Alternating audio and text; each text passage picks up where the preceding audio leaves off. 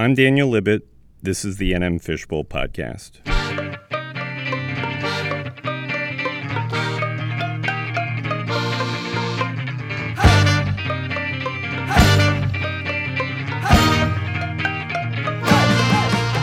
It's Wednesday, November 14th, 2018. Isaac Avilucea is a native New Mexican who currently covers criminal justice for the Trentonian newspaper in New Jersey. The Daily Beast has described him as a journalist with astonishing courage and a taste for irony indulged by ink-stained wretches the world over. A UNM graduate, Avilucea got his start in journalism working at the Daily Lobo, where he cut his teeth against the jagged edges of ex-UNM football coach Mike Locksley's ignominious reign. From there, Avilucea has stirred waves at nearly every destination he's reported, from New Mexico to Massachusetts, New Hampshire, and now New Jersey. He is truly a reporter's reporter, and maybe the ballsiest one I've ever come to know. Though his young career includes some preempted intervals and some fits and starts, Avilucea has proven to be a man of uncompromised standards and unfailing chutzpah, having now twice asserted himself into the center of First Amendment fights over the right of a journalist to publish legally obtained records. Under the threat of imprisonment, he waged his most recent battle against the state of New Jersey while in the throes of recurring stage 3 testicular cancer, his second bout with a disease doctors initially told him would be a certain death sentence. Avilucea and I spoke on Friday of this past week, which just happened to mark the one-year anniversary since he was informed that the cancer was in remission.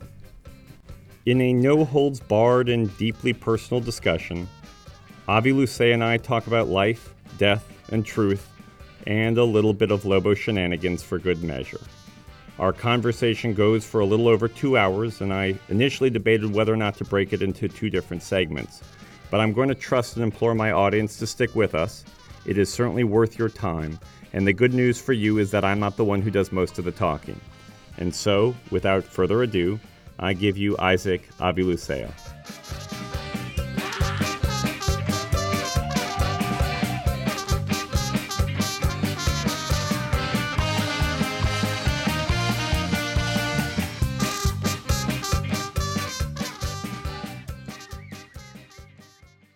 All right, Isaac, welcome to the NM Fishbowl Podcast.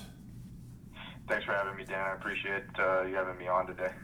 So I was, in prepping for our conversation, it just dawned on me how difficult, if I was to write a story about you, how difficult it would be to come up with the lead. Because usually I feel like when you have some sort of narrative about a person, there's a couple of anecdotes or a couple of entry points that are so obvious to begin a story, but with you there's too many possibilities of how to begin. So I'm going to cheat a little bit, and I'm going to use something that somebody else wrote. In late 2016, a well-known journalist named Lloyd Grove, who is the former gossip columnist at the Washington Post and the New York Daily News, did a piece for the Daily Beast, and the headline was how New Jersey's Attorney General is trying to muzzle a reporter. And the then Attorney General for New Jersey was a man named Chris Perino, and the reporter who he was purportedly trying to muzzle was you. And this dealt with a prior restraint case that you had been involved in that I want to touch on later on. But at the end of the story, the kicker, Grove quoted an email that you had evidently sent him shortly before his piece went to press, and here is what you wrote, and I'm quoting you now. I found out yesterday my cancer is back. I'm in the hospital now, have the history. I was coughing up blood, felt weak yesterday. They said it spread to my lungs and lymph nodes near my stomach, waiting to be biopsied. I gotta make decisions once I know prognosis. If it's beyond treatable, I'll probably go back to New Mexico. Which is quite a kicker. So I wanted just to mention this at the start of our conversation, just to plant this flag, and then hope we can sort of wind our way back to this towards the end. But before we do that, let's start at New Mexico. Let's go back to New Mexico. And I want you to tell me a little bit about you getting into journalism and starting at the Daily Lobo when you were a student at UNM. So going into college, I didn't know exactly what I was going to do. I was considering different things. You know, every parent wants their child to be a doctor or a lawyer. You know, my dad always used to tell me, he's a retired firefighter, retired Albuquerque firefighter. His name is Andrew. And he always used to tell me, work smarter, not harder, right? Because he'd work 48 straights, and he'd work himself to the bone. Sometimes he'd stay up all night on calls, so he always stressed that to me, work smarter, not harder. So I was trying to figure out something to do with my life, as every other college kid going into their freshman year. And throughout high school, I had plenty of teachers tell me over the years that they thought I had a knack for writing. I had a lot of English teachers over the years that said, I think that that's something maybe you should consider or pursue. So heading into my freshman year, I was looking for scholarship money, and I entered this essay contest. And among the prompts were, what is the best city to live in and why? And, you know, what's that old saying? You write what you know. Right. I didn't know anything else outside of Albuquerque, New Mexico. I'm 17, going to be 18 years old. I lived there my whole life, growing up there, going to high school there, made friends there. That's all I knew. So I did the best to write what I knew. And I wrote a 500-word essay about Albuquerque. And the only real part about it I remember is I think I described Albuquerque at one point as a sort of cosmopolitan city. And I don't even know if I knew exactly what I was talking about at that age, but it sounded good. And I remember I would always, I had a knack for using a lot of big words that I didn't necessarily always know what they meant. But that's how you become a better writer. You explore, you take chances, you figure it out as you go, and your teachers give you guidance along the way. But apparently somebody thought that was a crafty little saying about Albuquerque and thought I made some sort of sense in the argument that I crafted about why Albuquerque was one of the best cities to live in. And they published it in a book. It was a publishing company out of, I believe it was Seattle. I might be mistaken, but the name of it was Elder and Lemoore. And it was a little book of the best essay submissions from across the nation. They published 2% of the essay submissions, and mine was one of them. Now, I didn't win the scholarship money, but I did get published in that book, and the name of the book was called Authors of Tomorrow. And from that point forward, I kind of found my niche. And I went on to college, and I had a freshman English 101 teacher, and she was a very good teacher of mine. She was the one who actually propelled me to apply at the Daily Lobo, the student newspaper at the University of New Mexico. And she had a friend there who became one of my good dear friends. His name is Stephen Fernandez. He was a sports editor at the time at the Daily Lobo. She hooked me up with him, and he took me on staff as a kind of a freelance staff reporter, and gave me my first assignment. I remember it was about a softball pitcher over there at the University of New Mexico. Wrote a little feature about her, and he thought it was good. Again, I tricked somebody else into thinking that I had some sort of writing talent, and you know, he gave me a couple other assignments. You know, I did well enough on those, which now if you go back and read what you wrote, you're like, wow, I don't even know why I wrote that. That's terrible. They bled red ink all over it. I'm embarrassed for what I turned in. But you learn as you go and you grow. And they eventually made me a staff reporter, and I was thrilled, right? Like making $15 a story. You know, you're having the time of your life. You find something that you like. You're writing about sports. That fondness grows and grows and grows, and I kept convincing Stephen that I was good enough, and he was moving on up. They were making him the managing editor, so he needs somebody to fill his spot, so he decided to promote me toward the end of my freshman year heading into the summer to become sports editor. And it's a position I held for two and a half, 3 years. So I want to ask you about, so this was around what, 2009, 2010 was when you were in college and working right. as a sports editor. So the football coach at New Mexico was the infamous now Mike Locksley. Right. Can you tell me a little bit about covering him, both writing about him and then in your role as an editor and some of the instances that came up, because his tenure was chock full of drama. It was, and it started right from the get-go. The honeymoon was very, very short. He came in. People were excited about Mike Locksley, a very top-notch recruiter. So the story, so the narrative went. African-American coach, very, very well-spoken individual. Told a good story, right? Came in, said he was going to light up the scoreboard. That's what everybody wanted to hear at the University of Mexico at the time, because they had tired of Rocky Long's ground and pound philosophy and grinding out games, running the ball. They wanted to spread it and score a bunch of points. So he comes in at his press conference. I'll never forget that one introductory press conference, and he tells, "Oh, we're going to light up the scoreboard." And well, the only one that lit up the scoreboard was the UNM's opponents. So he had a tough go. He was going to add a third. They're going to add a third digit, right?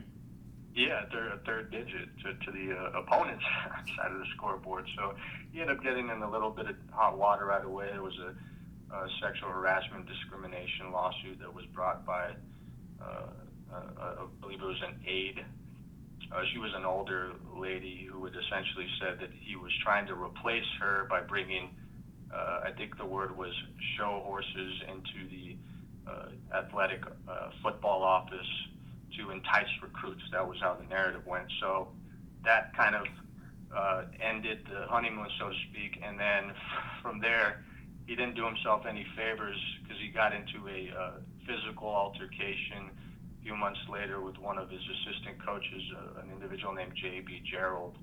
And that story exploded when all the news outlets obtained the police report that had showed J.B. and Locksley had gotten into some sort of physical spat at the football offices, and J.B. ended up quitting from his assistant coach position, and he went on later to become a teacher. I think last time I checked up with him was a few years ago. He was teaching at some sort of Jesuit academy near the D.C. area. So you were able to stay in touch with him? I did. I stayed in touch with him a little bit. I haven't had contact with him maybe in a couple of years, but last I had heard, I checked on LinkedIn. He was teaching, but he wasn't back in coaching. The last time I checked up with him, at least college football coaching, he may have been, coaching high school on some level. But it was kind of an interesting narrative for JB, because he was a young guy, had a PhD, was working towards his PhD. Went to Penn State, came to New Mexico, and landed a good little gig as an assistant coach, and he pretty much gave that up to tell his story. He was in some regards blackballed from the college football coaching. Yeah, no matter diamond on Locksley. Right, we've seen this now in instance after instance all around the country, that the one sort of hard and fast rule about especially college football, but maybe kind of major college athletics, is you just don't talk, even if you have something valid to say in criticism of a certain situation you find yourself in. The omerta of college football is thick.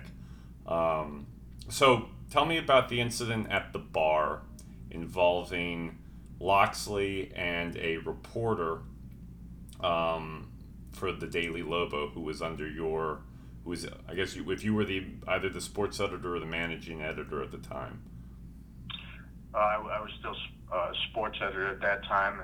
The reporter, his name was Ryan Tamari, and essentially the short of it was he was at a local Albuquerque brew pub bar that Locksley had frequented.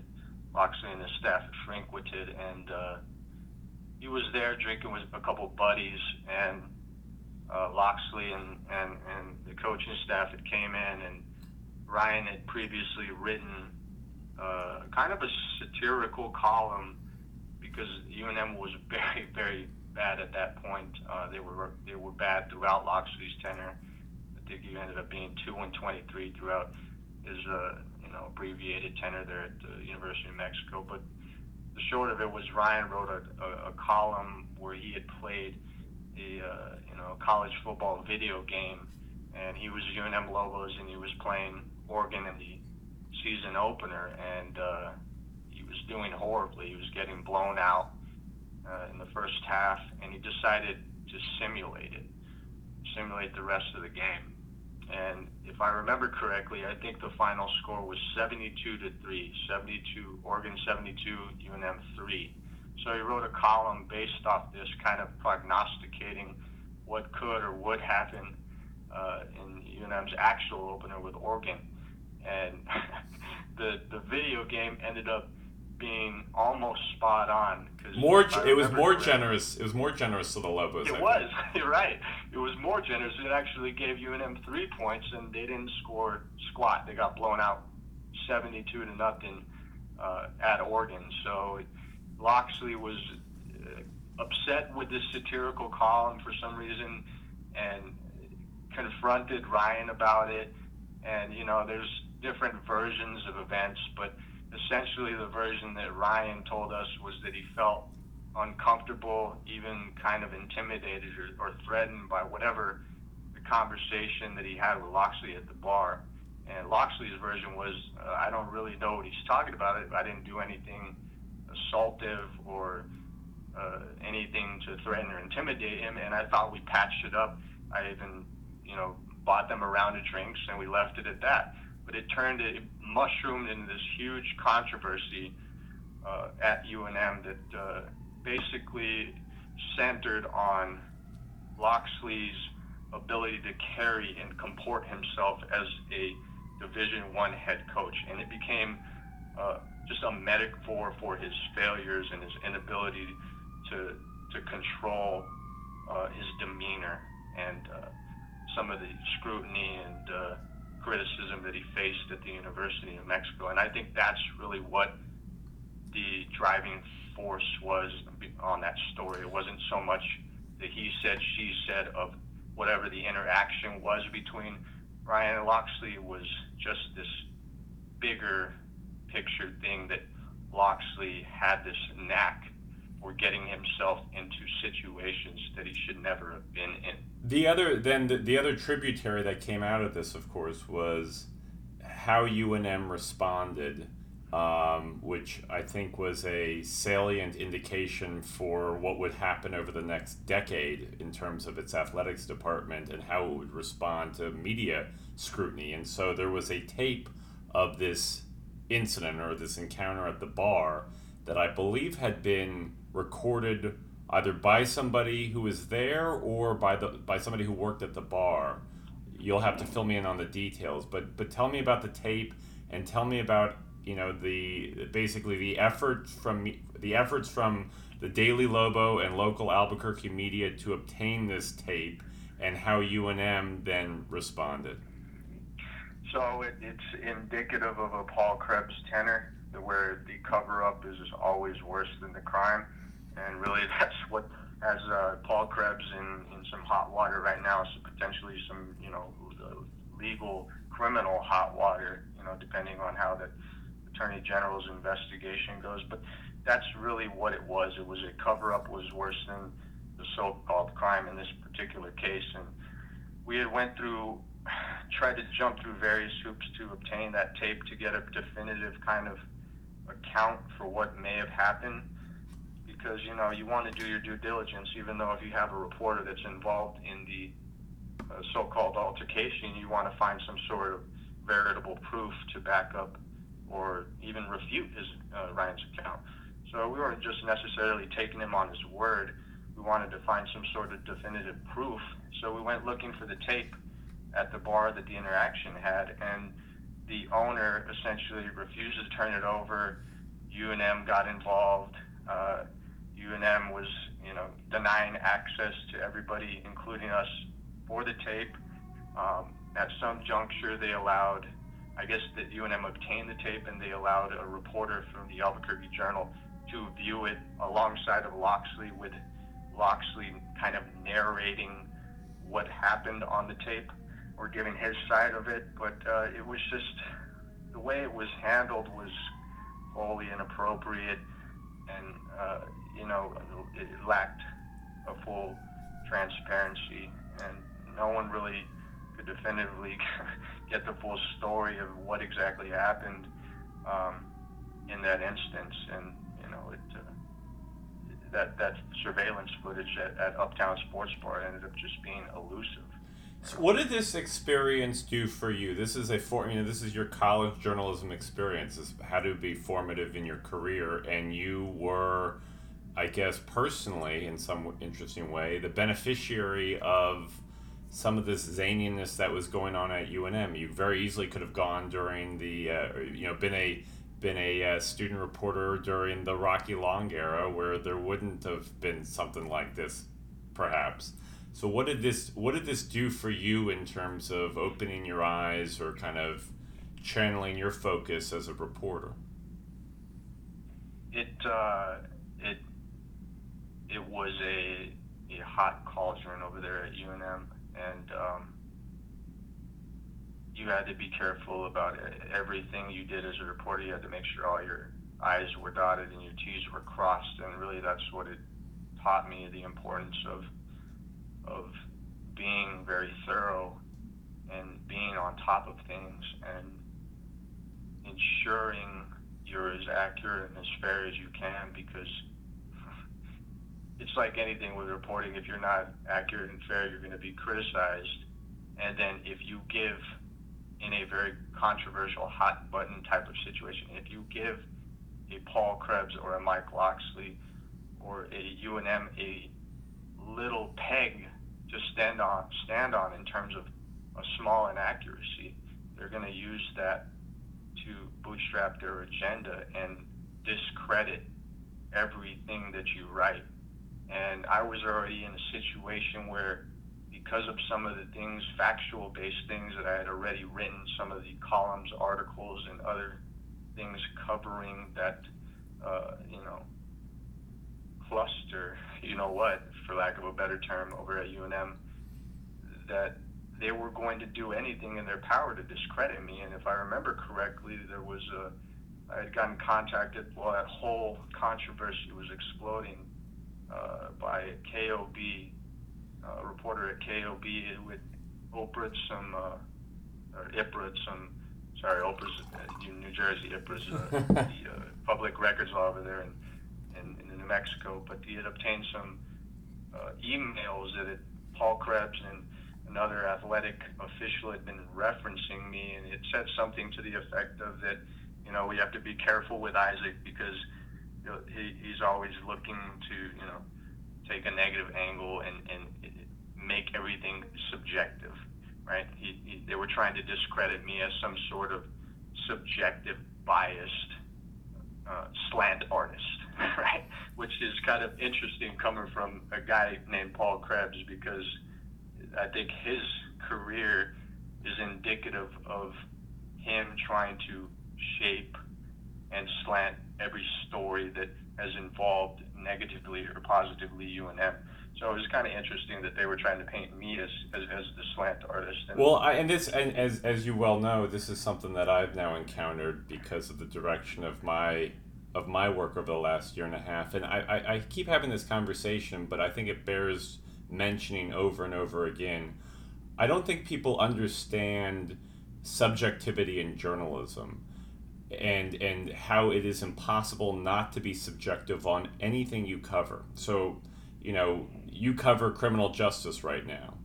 if you were to report on a case that was just a sort of cut and dry murder case, and you know, just the facts of what happened and so on and so forth, the mere act of covering that is rooted in so many different subjective axioms that we all take for granted. The importance of following the law, the importance of human life. I mean, these are all no-brainers and they're non-controversial, so we sort of all just skip over them. The reader skips over them. No one would accuse you of writing a story about a murder in the local paper's town as being biased or the story being subjective. But of course it is. You know, we all make decisions about what merits coverage, how to cover things from the perspective that we cover things. You know, and often we have some sort of consensus idea about what's important for civil society, what's important for our communities, and sort of the tone and the perspective we should take. What's interesting about sports is that, you know, in many ways, the mere coverage of it by a journalistic outfit is so one-sidedly pro-sports that, you know, anything else almost just brings you back to some sort of subjective reality, some kind of even-handedness. The fact that newspapers cover, let's say, college sports, the on-field performances in this sort of anointing and affirmative way, that is not objective journalism. That is a incredibly biased first move on this in this whole game here. That this stuff deserves attention, that it deserves a kind of affirmation from journalism, from local journalism. That is incredibly biased, and so. You know, of course, this has just become the expectation and the norm. The expectation is newspapers and local TV will just cover the local hometown college team in a kind of supportive way. And so anything that strikes at that just, you know, rubs people wrongly or feels like it's some sort of violation of the unstated agreement between the readership and a media outlet. But you know, this is all subjective. At the end of the day, you're just trying to get down to what is right ethically, what is right in terms of public service, and it gets muddled when you cover something that's pretty trifling and insignificant and not important to the community in a real substantive way, maybe in an emotional way, in the coverage of sports. It's really interesting. I'll tell you this. I could not, and I did not survive as a sports journalist, right? And I think it's just how I'm rooted and created, because when you're a certain type of sports journalist, right, I even get offended by using that word sports journalist, because it subcategorizes every journalist, right? There should just be journalists cover beats. It shouldn't be, I'm a sports journalist, I'm a news reporter, I'm this, I'm that. But it is, because of exactly what you're talking about. And really, as a sports journalist, you're an access journalist. Your coverage depends on your access. Your scoops depend on your access. And who gives that and grants that access? It's the universities, it's the coaches. In some respects, it's, you know, on the professional level, it's the players.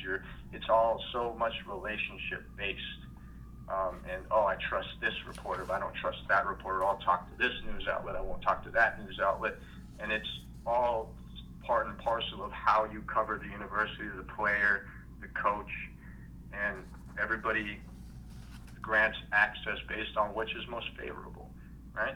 And I think I remember writing a column for the Daily Lobo, guest column, when I was a reporter at the Santa Fe New Mexican, because really the biggest example of this type of access sports journalism that blew up in sports journalists' face was the whole fiasco at Penn State with the sex scandal with Jerry Sandusky. And, you know, like, sports is thought of as this sort of toy department. I wrote a column basically talking about that's not even explicit enough for how certain newspapers treat their sports department. It's not a toy department. It's a sex toy department, because you're basically infantilizing idolizing and on a certain level almost sexualizing these athletes, these players, these universities. And it's appalling because there were how many sports journalists that were covering Penn State over the decades that maybe had an inkling or knew some information about Jerry Sandusky, but it wasn't a sports reporter who broke that story. It was a news reporter who was detached from the university, who didn't have to rely on their access to those Penn State officials, coaches, players, assistant coaches, who broke that story and turned it into the huge scandal that it was. But it was right under every prominent, and there were a lot of prominent sports journalists covering Penn State. Right. It was right under their noses. Yeah, there was they either ignored it or they couldn't report it because they were shackled. Because if they reported it, they're dead. They're like Mr. Acosta with Donald Trump. Your press credentials are yanked. You are done. Your black mark. We're done with you.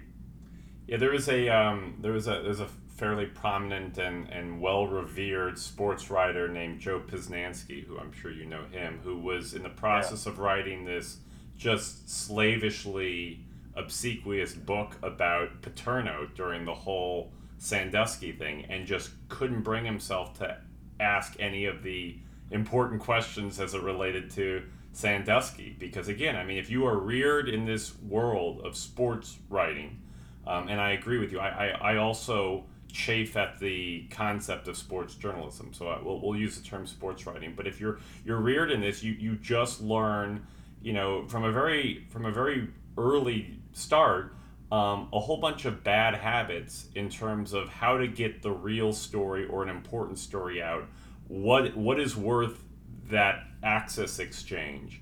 I mean, so many journalists constantly are not writing. So many sports journalists are constantly not writing difficult stories for the hope that this relationship that they've cultivated, this one-sided relationship with the subject matter that they've cultivated, is going to pay off in some way that it never will. It never will pay off. And so they, you avoid writing interesting, important public service journalism so that you may be able to get a tip on some fucking recruit that the coach is recruiting in a given point of time. It's terrible, and I mean, it this is a paradox. Sports journalism is a difficult paradox where there's this swath of reporting in America that occupies the same real estate as other journalism, that abides by some of its stylistic and technical standards, but at its heart is really not performing a journalistic function. It is entertainment reporting masquerading as journalism. And so, this often is fine when you're covering professional sports, while there are certainly civic issues dealing with anything from athlete health to concussions to the way in which professional stadiums are financed. This definitely crosses into news a lot of times, but when you're just covering professional sports, you can probably get away with it a little bit more and not feel like you're totally selling yourself journalistically down the river.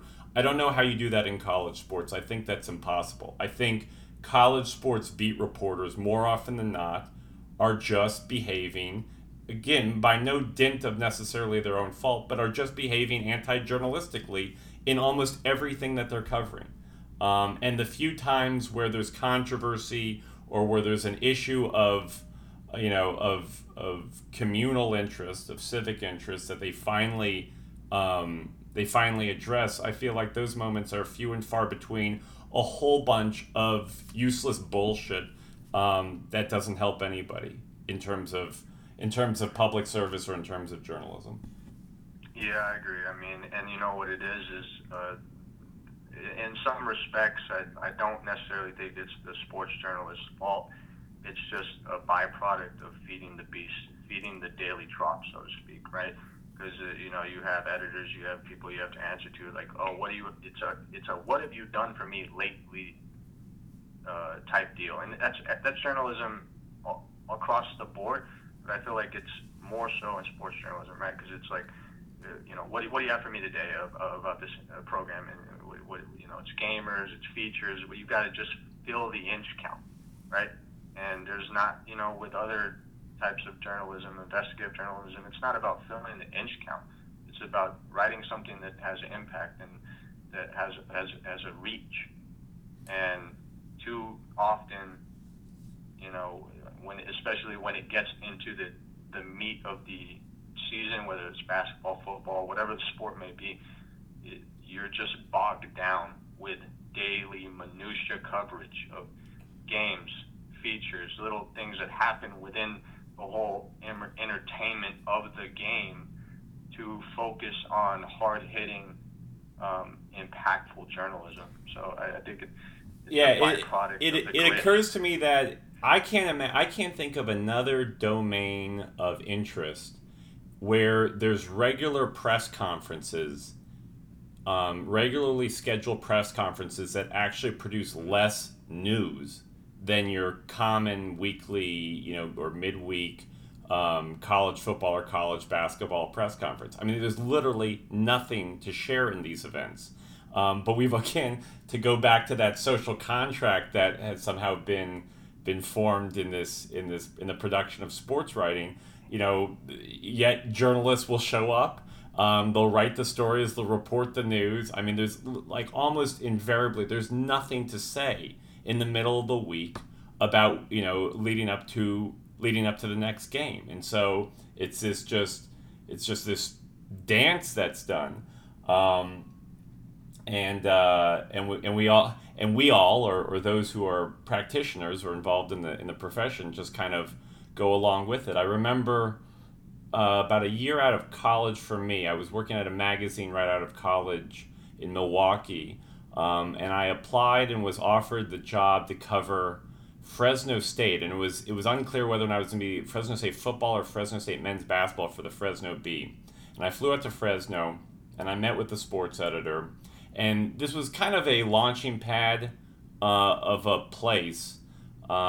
People who had one of these jobs in the past had kind of used it to get either to ESPN or Yahoo or the Washington Post. It had a reputation for being a springboard professionally for sports writers, the Fresno Bee. But I remember the sports editor at the time, you know, talking about, well, you know, we certainly like doing enterprise work. They had made almost a cottage industry out of investigating Jerry Tarkanian when he was the basketball coach at Fresno State. But he's like, you know, it's also important that and that was the first time I had heard the phrase, feed the beast, to your point about just the daily grind of minutia that has become college sports writing. So you mentioned something you had written for the Santa Fe New Mexican. You went, after you graduated from New Mexico, you went to work at the New Mexican for a spell of time, didn't you? Yeah, I mean, I had a little detour before I give attributed to it because it's important to me. But I went right out of college. I went and worked in Socorro, New Mexico, at the El Defensor Chieftain. It was a biweekly newspaper there in the southern part of the state. And I worked there for 6 or 7 months covering prep sports.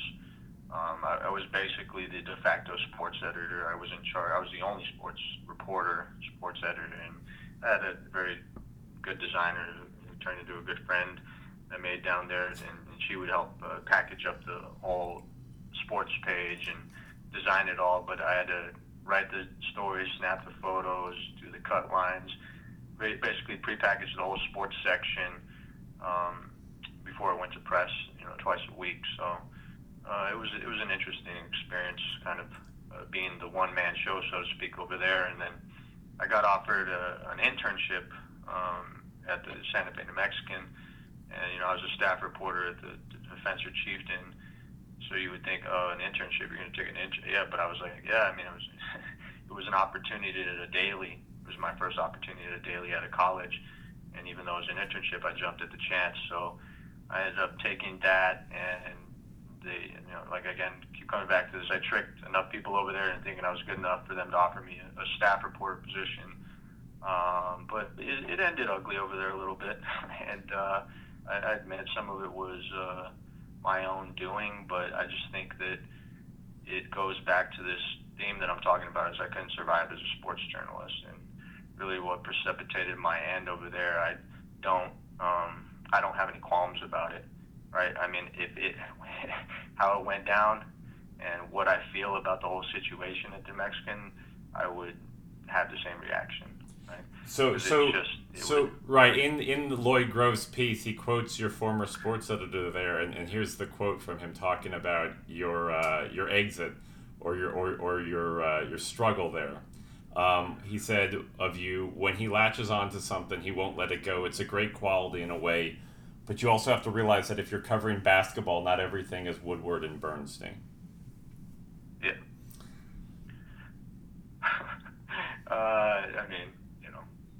I love James, but James has his own ideas about journalism that don't really always align with my ideas about journalism. And basically what happened at the Santa Fe New Mexican was a series of little things that culminated into a big thing. And I don't think it needed to lead to my dismissal, but I don't call the shots over there. You know, I'm just the worker bee, and, you know, worker bees, there's a dime a dozen. So what essentially happened was a series of things that, and I've never really talked about it openly, but it's not a big secret. Like everybody in New Mexico in the sports circle knows it. So, you know, it's kind of a long-winded story, but the short of it is that I had some sort of interaction quite a few months before all this stuff blew up with me and James surrounding a story I'd written about a high school coach who was being offered a gig at Pojoaque Valley as a volleyball coach. But just kind of set the foundation. What had happened was exactly what I'm talking about with this access shit, okay? Frank Mercogliano was the SID at UNM, still there. I've never gotten along with that guy. He was a complete schmuck. When I was at the University of New Mexico, Daily Lobo, always gave me a hard time about everything I wrote, would do these little underhanded things to attempt to limit my access or, you know, stymie me in whatever way that he could. And that continued when I moved on to the Santa Fe New Mexican. And there's this very little known, little utilized rule that they have, universities have, about issuing credentials to reporters for the NCAA basketball tournament. So what was it, 2011? I don't remember exactly. 2011 was when the Lobos were really good. I was at the New Mexican, and Will Weber, my colleague there, had been covering the Lobos very vigorously, but he couldn't make the trip to go cover them at the tournament, wherever region they were in, because as a father, he had other responsibilities back home that he couldn't do. So essentially, what the decision was, that they were going to have me go cover it, and they were going to, sign me up for the press credential. So Frank pulled this little politics and invoked this little known rule that you have to be, if you're whatever paper's covering it, the reporter that goes has to have at least covered the University of New Mexico for half the season, half the game, something like that. I wasn't even really aware of it. So I knew what they were doing, right? They didn't like the reporter that the New Mexican had assigned to cover the University of New Mexico because of some of the controversial, critical stories that I'd written when I was a sports editor managing it at the Daily Lobo. So he pulled the only card that he could, his only little trump card that he could pull to prevent me from going and covering UNM at the tournament. So being a young, dumb, highly charged, emotional reporter, I thought what he did was bullshit, for lack of a better term. And I let him know about it. And I let him know about it in very explicit terms. And I remember saying something to the effect of, essentially, like, you know what you did, Frank, and that's fucking bullshit. And I remember cursing in a text message, right? So I gave him a little nugget, and he turned it into a gold mine. So he goes and gives that to James. James comes back and tells me, oh, you can't be speaking to, UNM officials like this. It's unprofessional, blah, blah, blah, blah, blah. So I got that talking to, and, I think that kind of started to deteriorate my and James' relationship, because I felt like he should have been backing me rather than the UNM official who played his little trump card. So kind of fast forward a little bit, I had an incident at the New Mexican that I got an in-house suspension for 7 days, where all I was allowed to do was do desk duty, because I was at a high school football game with Will Weber, and it was a terrible game between, two of the worst teams in the North. I don't remember exactly who it was, but they were bad, right? Like, I wanted to gouge my eyes out, and sometimes I just need to bite my tongue. I didn't, and I remember referring on Twitter to the game as, oh, this was an abortion of a game, right? It was an unfortunate phrase that I used. I regretted it, kind of, even though I thought it was true. But really, what you got to consider, and that I didn't consider at the time that I tweeted it, was that there's a high concentration of Catholics in northern New Mexico who take offense to any use of the word abortion. So even though I was saying that this game is horrendously bad, there are just certain words, buzzwords, that people get offended by. So somebody saw my tweet, sent it to James, I got talked to, I was recalcitrant, so I got, in-house suspension for 7 days. And so I'm kind of on a short leash, on thin ice or whatever, and I write this really, what I thought was a great story. It revolved around this coach.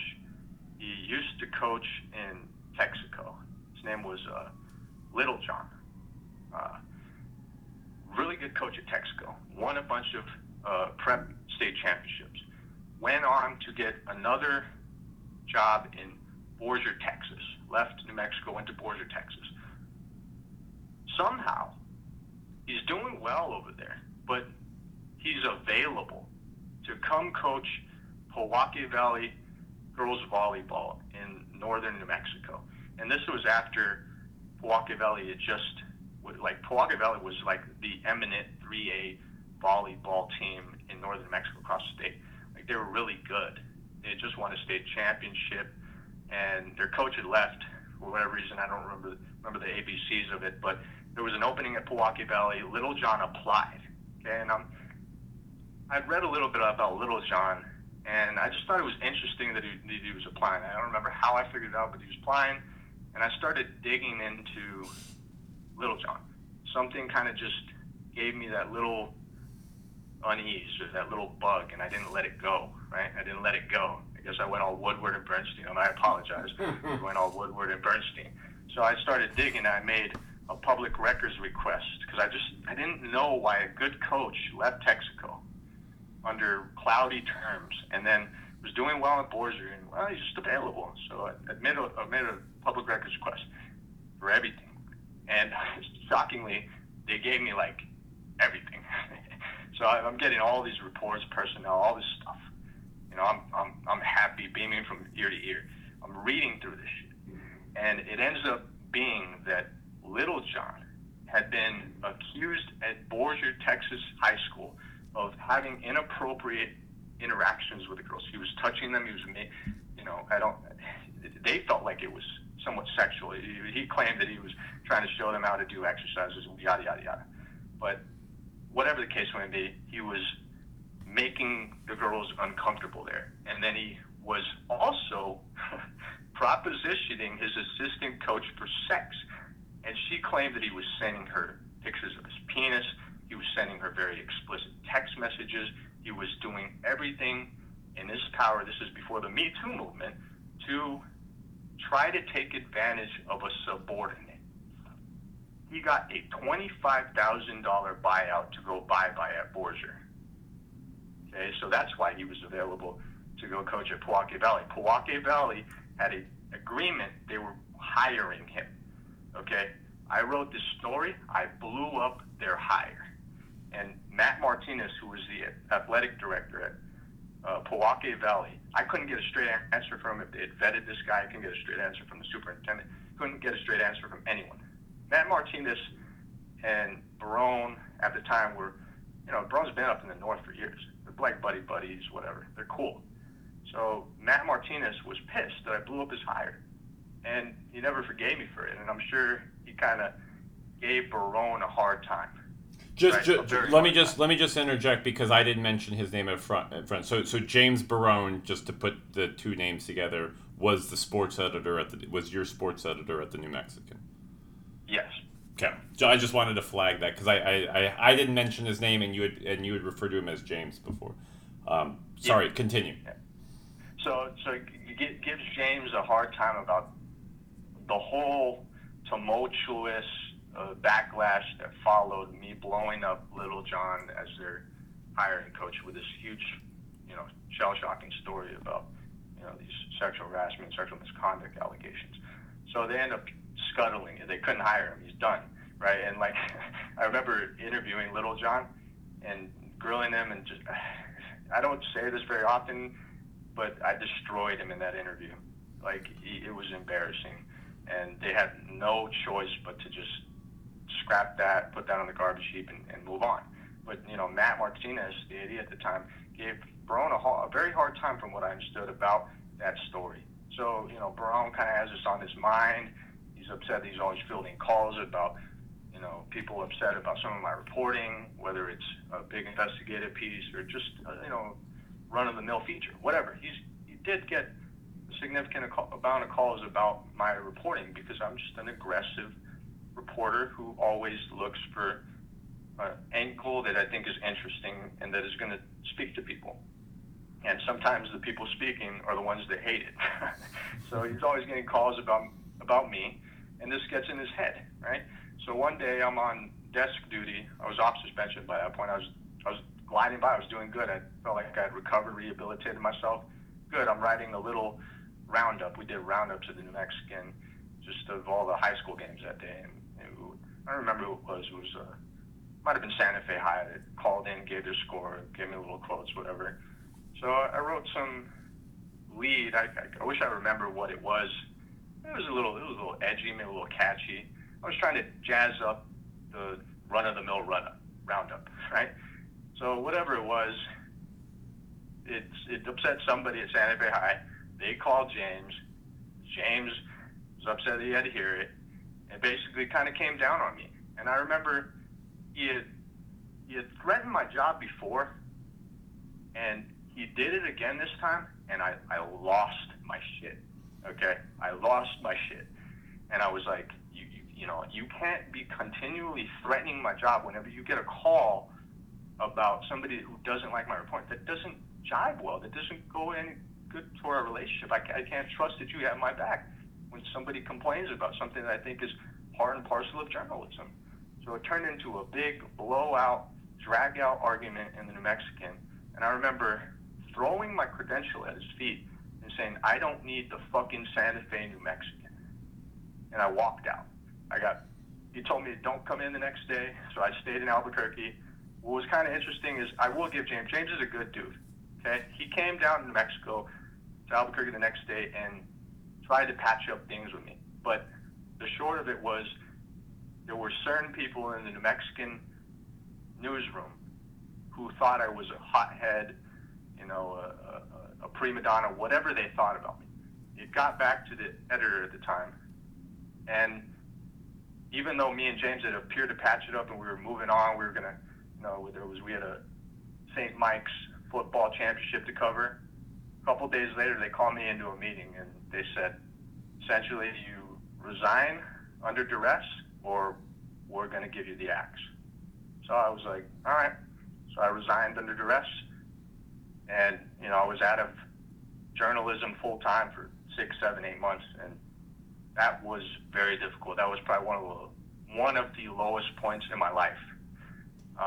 At a young age. At the end of this, though, you somehow find your way back into journalism. I understand, moving out of Albuquerque, moving out of New Mexico, and heading to Western Massachusetts. Tell me about the paper you went to work for, in Massachusetts? So at that point, I'm out of journalism, full-time, 6, 7, 8 months, whatever it was. I was working, kind of freelancing in Santa Rosa for Emmy Springlemyer. And I was doing, he wanted me to migrate away from sports. He's really like my pivot point in life and in journalism, my journalistic life. Let's tell me, did you, for the audience, tell people a little bit about him. He's an interesting fellow. Oh, so Emmy Springlemyer is a really well-known Albuquerque journalist, well-known, like even nationally, he has a pretty good national profile. The New York Times has written about him. And what I understand about his trajectory, he was a Sandia Prep grad, went on to work at the now-defunct Rocky Mountain Times. The Rocky Mountain News in Denver, right. Thank you. Rocky Mountain News in Denver, and he was a political reporter, ace there, and he ended up migrating back to New Mexico along the way after having these really big political reporting gigs, and he bought the local newspaper there in Santa Rosa and stayed there for years, and he was essentially what I was in Socorro, but for the whole newspaper. He was a one-man running band, and he did everything, reported, shot photos, captions, wrote editorials. Like if you saw the Santa Rosa newspaper on any given week, it was Emmy Springlemyer all over the place. Emmy Springlemyer covering news, Emmy Springlemyer covering sports, Emmy Springlemyer writing the opinion page. And he was a hell of a reporter, very influential kind of mentor to me, who helped migrate me away from sports. He said, I don't want you writing sports when you're freelancing for me. Maybe I'll send you to a sports game here and there, but I want you writing news. Okay? I want you to expand your horizons. And, I was kind of reluctant at first because, I thought all I could really do was sports. And that's kind of a debilitating handicap that you get when you're in sports journalism, where you think, oh, this is what I've done. This is all I can do. And I learned very quickly otherwise. I learned very quickly that I could do a lot of other types of reporting, hard-hitting reporting. And I had already demonstrated flashes of that with that Little John story. So he really had me doing strictly news and, covering meetings here and there, writing news features, different types of hard-hitting, more well-rounded coverage. And I ended up parlaying that. I worked there 6, 7, 8 months, whatever it was, going up week to week and kind of surviving off the freelance money that I made doing that. And I ended up finally, months later, landing a full-time gig at the North Adams Transcript in North Adams, Massachusetts. So I was kind of at a crossroads in my professional and personal life, lived in New Mexico all 23, 24 years of my life, and now was faced with this cross-country trek away from my family to pursue something that was near and dear to my heart. At the same time, it required me to put myself on an island, away from family, away from friends, away from everything that I knew in life at that point. And I remember my dad was really the one who impressed upon me the importance of journeying out and making my own mark. And he had done that to a much smaller degree, but it doesn't make it any more less momentous. He grew up in Hatch, New Mexico. It's a small rural farming community in the southern part of the state, it's near Las Cruces. And he kind of had the same sort of professional sojourn moment where there weren't any jobs in Las Cruces. He was in college and needed to make money, and he ended up leaving college, leaving Las Cruces, New Mexico State, and going down to Albuquerque to find a gig, and he ended up linking up with Albuquerque Fire Department, and that was his career his whole life. He loved it. So I was kind of at this same moment that my dad had experienced decades before, where I could stay and roll the dice and maybe end up completely out of journalism, or I could go take this small daily gig in Massachusetts and see what happens. So my dad said what he said. I listened to my dad. I left. Cross-country trip across the U.S. know, got there to Massachusetts, and I lasted 18 days. So, all right. And so not, yeah, I didn't go running home to mom and dad. That's not what happened. I got fired.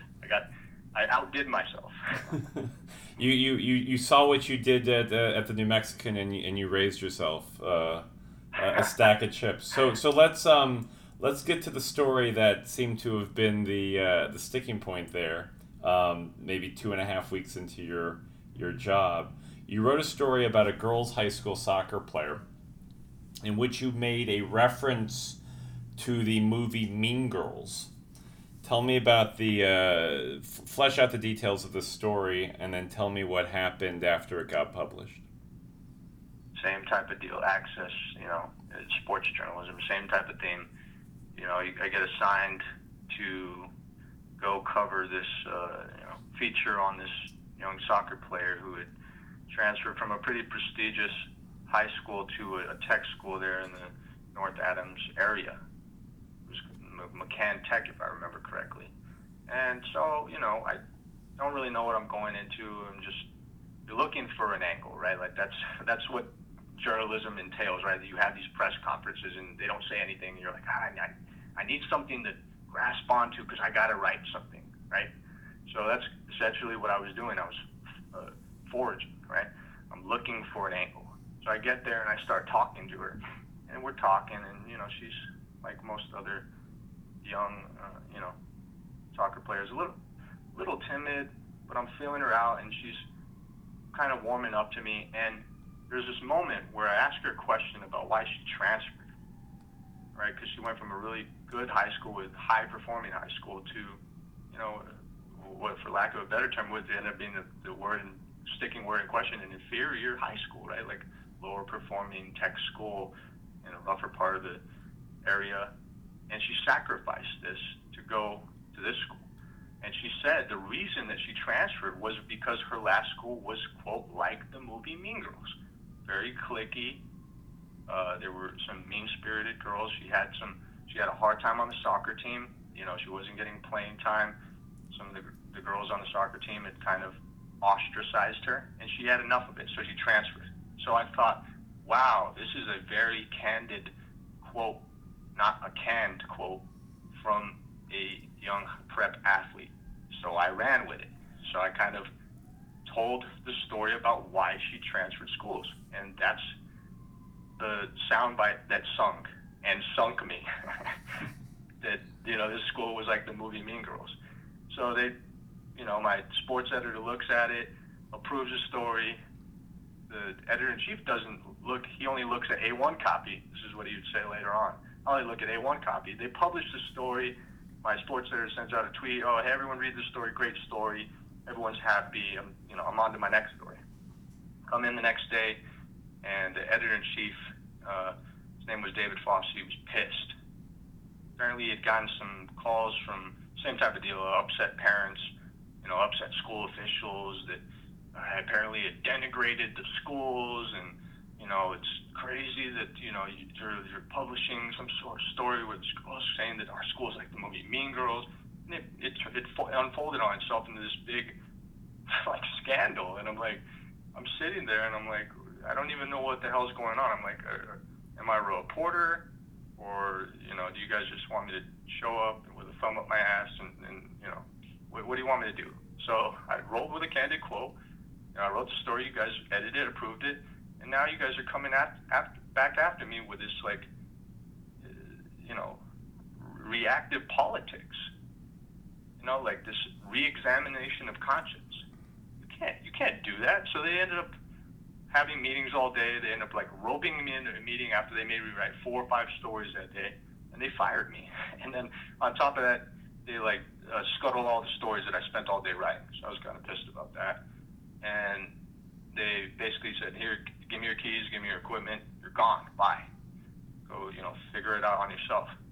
And then the next day, while I'm still reeling from this, they run an editorial apologizing and essentially slamming me for this editorial oversight, I think is the way they put it. You know, basically, oh, we're sorry we run this story, it was offensive, and we apologize to the McCann Tech and the other school for, you know, egregious editorial oversight and just railroading me for this story. So I got pissed. And I remember talking to my parents, and they're like, just come home. Just let it go. Come home. And I was like, no, fuck that. I'm not letting it go. And I'm coming at them guns blazing. So I wrote my own rebuttal to their nonsense. Where did you post the rebuttal? It was just on it was on one of my friend's blogs, really. It was on one of my friend's blogs that she ran, Daily Noodle Nightly, if I remember correctly. She ran it, and I just told my story. Like, I basically laid out exactly what had happened and how that it was a situation where reactive politics, you know, kill the messenger type situation. And I did my job. They approved the story, and now they want to come back and, you know, put my head on a chopping block because they got blowback. It was crazy. And I think the headline that I ended up rolling with was, I got fired for being a journalist, which summed up the story. That's what happened. And it blew up nationally. Like, Pointer picked it up, BuzzFeed picked it up, and I parlayed it into another job with the sister newspaper in Connecticut of the company that had just fired me. So I ended up working at the same Digital First Media company at a sister paper in Torrington, Connecticut. But and was that the Connecticut Law Tribune? No, that was it. Was a smaller daily in Torrington, Connecticut. It was a Torrington Register Citizen. How long were you there for? 7-8 months. And was that were you? So even though Emmy had advised you to get out of sports, was the Massachusetts gig was that ultimately your final sports gig, or did you continue to do sports for the Connecticut paper? No, I was done with it. Finally, at long last. Yeah, finally. You know, I was like, I should have listened to Emmy earlier, and I didn't. And you know, they shit canned me again. I'm done with sports. So they, luckily, they ended up hiring me on as a news reporter at the Register Citizen. I was covering Board of Education and crime. I was covering the Litchfield court system over there, and I loved covering courts. Board of Education, you know, you got some prima donnas that, you know, like hearing themselves talk or whatever, but yeah, it was part of the gig, and I did really well there. You know, I came into my own as a news reporter, and I parlayed that into another gig at the Connecticut Law Tribune about 8-9 months later, and that's where I got into my first kind of big national profile type controversy with the prior restraint case. So let's so define for our audience what prior restraint is. So essentially, prior restraint to the layman, it's government censorship of journalism, right? And we're talking about the seminal New York Times, Washington Post case with the Pentagon Papers, where, you know, the Nixon administration, the President Nixon at the time, was trying to get the New York Times and the Washington Post to capitulate to his demands that they not publish stories or not publish outright the Pentagon Papers, which was this confidential study that was conducted, 7,000-8,000 pages on the Vietnam War. And their contention was essentially that it's going to jeopardize national security. So they tried to convince the Supreme Court to you know, get the New York Times to not publish stories or the Pentagon Papers, and they got slapped down. Right? That's an egregious censorship of journalism before it even speaks. That's what prior restraint is. It's you know, the censorship, the scuttling of a story before it's even laid on print. And so, what was the specific matter or reporting that you were covering that precipitated this? It was crazy. It wasn't a story about national security. It was a story about child security, which much lower barometer, right? And they're over, you know, the state of Connecticut, a judge in Connecticut is over here issuing some sort of a prior restraint injunction to scuttle a story that's not on the same level as the Pentagon Papers. It was honestly an embarrassment to journalism, a denigration of journalism more than it was a shining moment for it. And I say that wholeheartedly with myself being involved in that, right? Like, it's crazy that we had gotten to a point in American history where that we had a judge in Connecticut and later in New Jersey who thought that a story about child security rose to the level of a prior restraint injunction. So there was Right. Oh, I'm sorry. So let me tell you about what I know of it, and then you can kind of flesh it out as you see fit. This was a custody dispute that you were reported on, in which you discovered a document that had been inadvertently filed on the open civil docket of the court. Correct. And therefore it was posted on the court's website. So you found it online. Correct. And this was filed by the attorney of the divorcing father of this custody dispute. Correct. What was interesting about this story to begin with? Why were you writing about this as opposed to any other custody dispute? So you were right. Custody disputes, a dime a dozen. But I was at the Connecticut Law Tribune. It was a niche legal publication based in Hartford, Connecticut. So we would cover the legal system and court cases and, you know, all types of different legal issues. That was our bread and butter. So initially when I pitched this story to my editor, I was like, hey, it's these two attorneys who were involved in this bitter custody dispute, and the Department of Children and Families got involved in it. And essentially it was like an egregious overreach by DCF. They took these kids from these parents because they were involved in a bitter custody, bitter divorce battle, right? But there was no substantiation of any of the allegations that had been made. The kids were not in any sort of peril or jeopardy. They were in what, by all accounts, seemed to be a loving environment. And basically it was, you know, mom and dad couldn't get along anymore, and, you know, sniping each other, saying little mean-spirited things about each other, and, you know, Dyfus basically snatched the kids. So I just looked at it on its face. I was like, this just seems like an egregious overreach, and I wouldn't get involved in a lot of those because they're a dime and dozen. But this one was so egregious and so interesting because it involved two attorneys that had, you know, some sort of a profile in Connecticut, that it was newsworthy, right? And there we go with the subjectiveness again. What is newsworthy? Well, this to me was newsworthy. So I pitched it to my editor, Paul Sussman at the time, and he didn't really buy it. He wasn't really convinced about it. I was like, I essentially told him, dude, Paul, like you got to trust me on this one. You got to just let me do my reporting, because I'm telling you, this is gonna be good. I didn't know it was gonna blow up into a national story, but I thought it was gonna be good. So I started digging and getting all the documents and everything that I need to write it up. And I end up falling upon, by luck, this habeas corpus that the father had filed to try to get custody back of his children. And habeas corpus in a family court proceeding is like unheard of. It's a very novel approach, because the habeas corpus is a motion, a court pleading that you file in usually in criminal cases. It's really, you know, bring the body, right? Basically bring the prisoner. It's like a show them up to court type thing, right? That's what habeas essentially stands for. So this dad was trying to get his kids back, and his attorney filed this really novel approach to try to get the kids back. So that's why it was really a story. I couldn't really find another instance where, you know, in the course of a child custody case, somebody had filed a habeas petition. So we wrote it from that angle and started doing the reporting, made my calls. I made the calls to the mother to get her side of the account. And instead of calling me back, she slapped the Connecticut Law Tribune with court papers and roped us into this whole prior restraint case and the whole the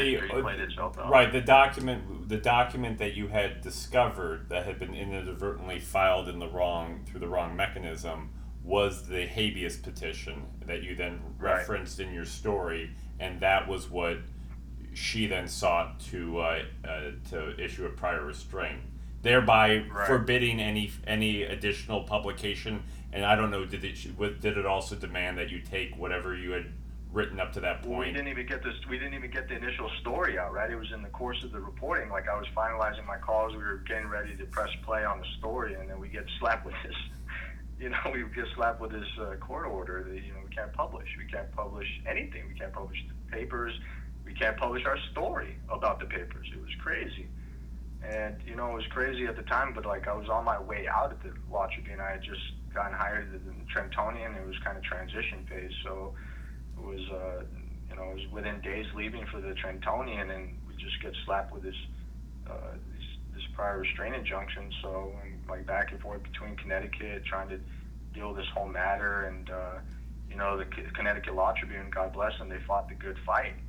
And we ended up winning, long story short. I mean, it took a long time, and a lot of other reporters kind of had to cover the whole controversy in question when I was at the Trentonian. And really what my role in that was I was pursuing and writing the initial story, but I kind of became a kind of spokesman for the whole matter, so to speak, right? I almost became the story. So you were the face. I was like the advocate for the behind the scenes story on the story, right? So I was I remember contacting different media organizations to try to elicit coverage of this, because I just thought it was so egregious. And you know, the Hartford Current and some other Pointer and some other places picked it up and ran with it. And we publicity shamed the judge into rescinding his prior restraint injunction. And what happened was too many news outlets had published stories with essentially the account of what was going on, without necessarily referencing all the details from the habeas that was under seal. Or some people might even got some of it, but they got enough of the details out that the judge ended up undoing his order and saying that it was moot. So from that point, we won the case, and we were free to ferret out the rest of our reporting and get the story out. So it ended up I wrote it while I was at the Trentonian at this point, but it exploded. It ended up being this huge, monstrous blowout story about, like, this whole constitutional injustice from the newspaper's standpoint, and also melded on and bootstrapped onto this whole weird issue custody case with the attorneys. It was like one of the most riveting stories I've ever written in my short career. What ultimately happened in the custody case? Eventually, the last I checked up, they loosened the restrictions on the father's ability to see his kids. And if I stand corrected, those cases play out so long, but I believe they ended up resolving the custody dispute, and the mother and father, like, worked it out to where he eventually got to see his kids, and he had custody of his kids, if I remember correctly. So you mentioned, I think it was around early 2015 is when you got the job at the Trentonian, which is the city paper in Trenton, New Jersey. In April of that year, April 2015, the Connecticut Society of Professional Journalists awarded you and two of your colleagues and the attorney who represented the paper in the prior restraint fight an award for your vigor and your journalistic gumption on all your parts. And then in late 2015, and I know about this because you blogged about it in retrospect, in late 2015 you began to notice some health issues, although you didn't quite figure it all out at the time. But tell me what happened in, let's say, December 2015 with you physically.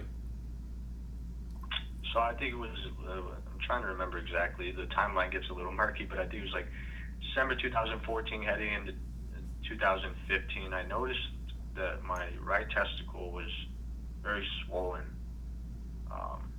and, you know, I was young at the time, otherwise healthy, kind of shrugged it off. Thought, maybe I have a hernia, maybe it's something else.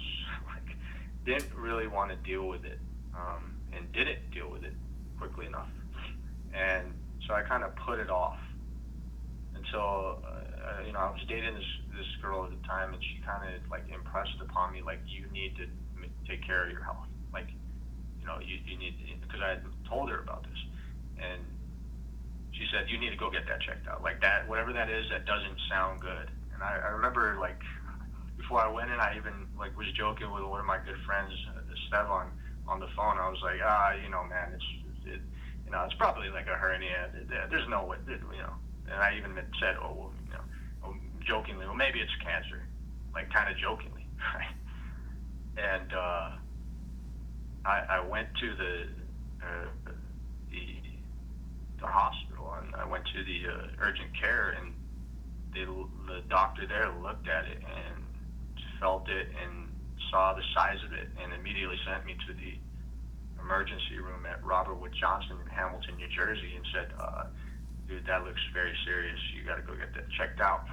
And I remember going to the emergency room at RWJ, and all I really remember is them kind of running tests on me and looking at it, and all I really remember is the printout that I got. And the doctor kind of looked at me, handed it to me, and said, oh, do you have any pain? Do you need me to prescribe you anything? And I was like, no, I'm good.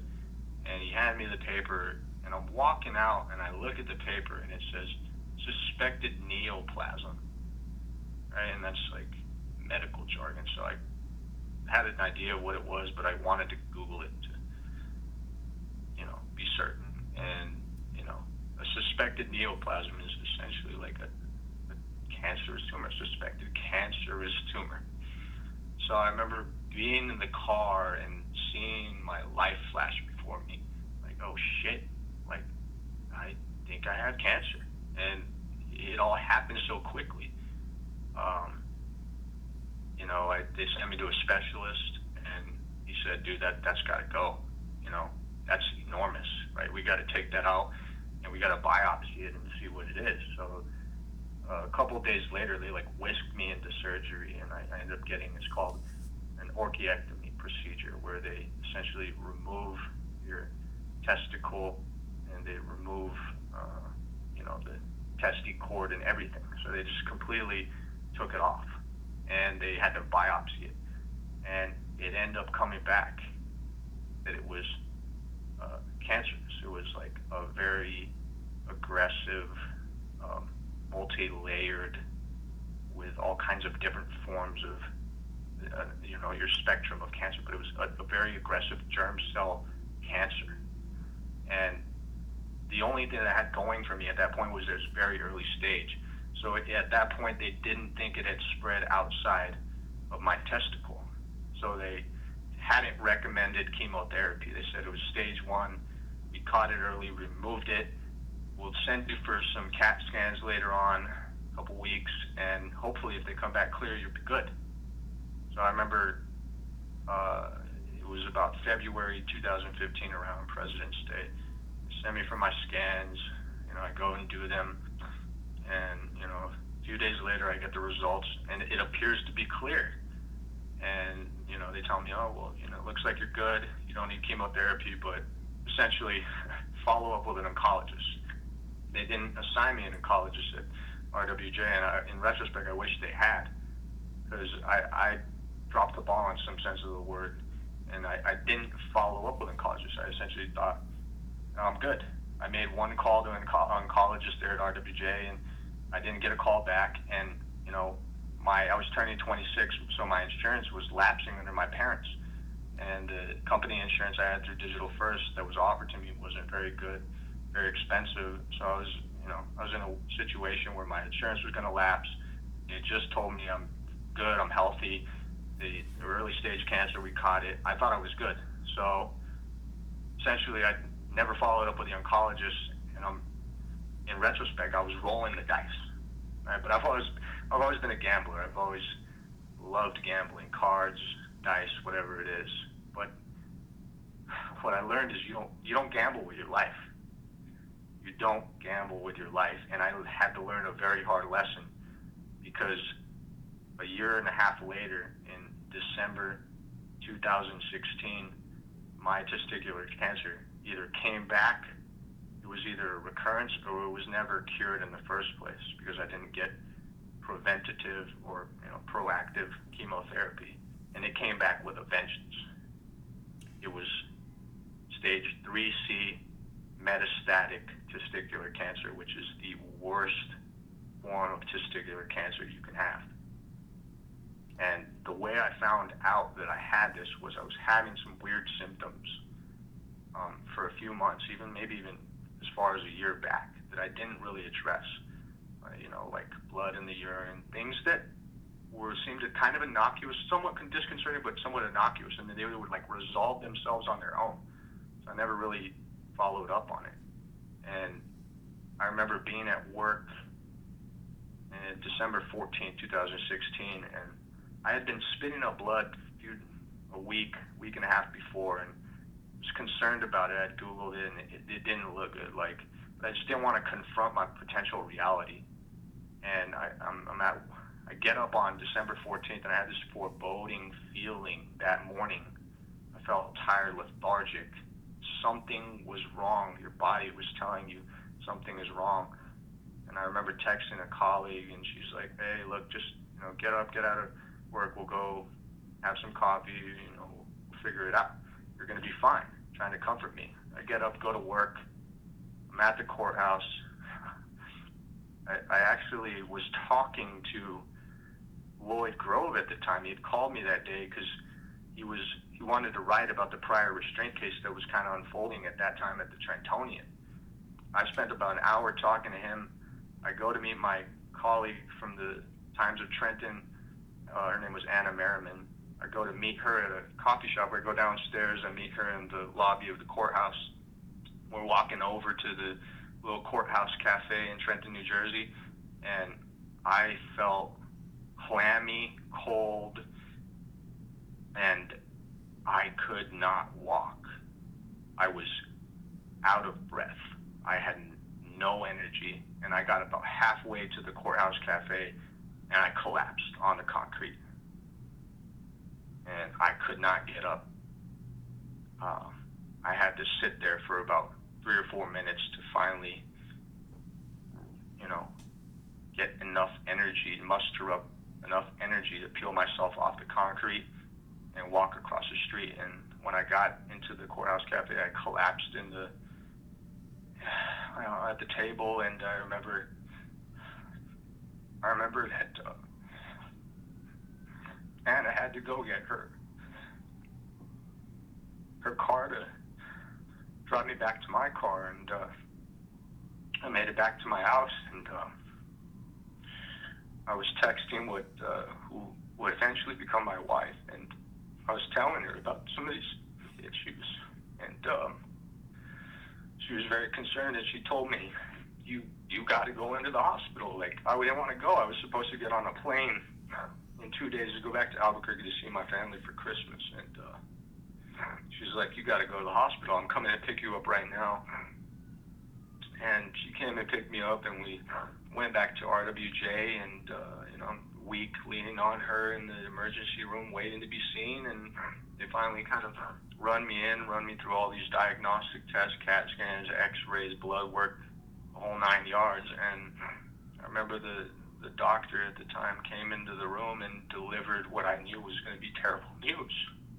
I could see it coming. It was like, it wasn't like a Buster Douglas, Mike Tyson moment where you didn't see that punch coming. I saw that punch coming from a mile away, and I couldn't duck it, And she told me, she put her hand on my leg and told me my cancer was back, and that it was very spread out. It was metastatic. It was all over the place. It was in every vital organ. And they end up running MRIs and further tests later on over the next day and a half, and they end up finding small pea-sized lesions in my brain that had just spread all over my body. And at that point, this is kind of where I was having that exchange with Lloyd, and I had told him, I'm over here at the hospital. It looks pretty bad, but I'm going to see what they say, and if my prognosis is death, then I'm going back to die in my hometown.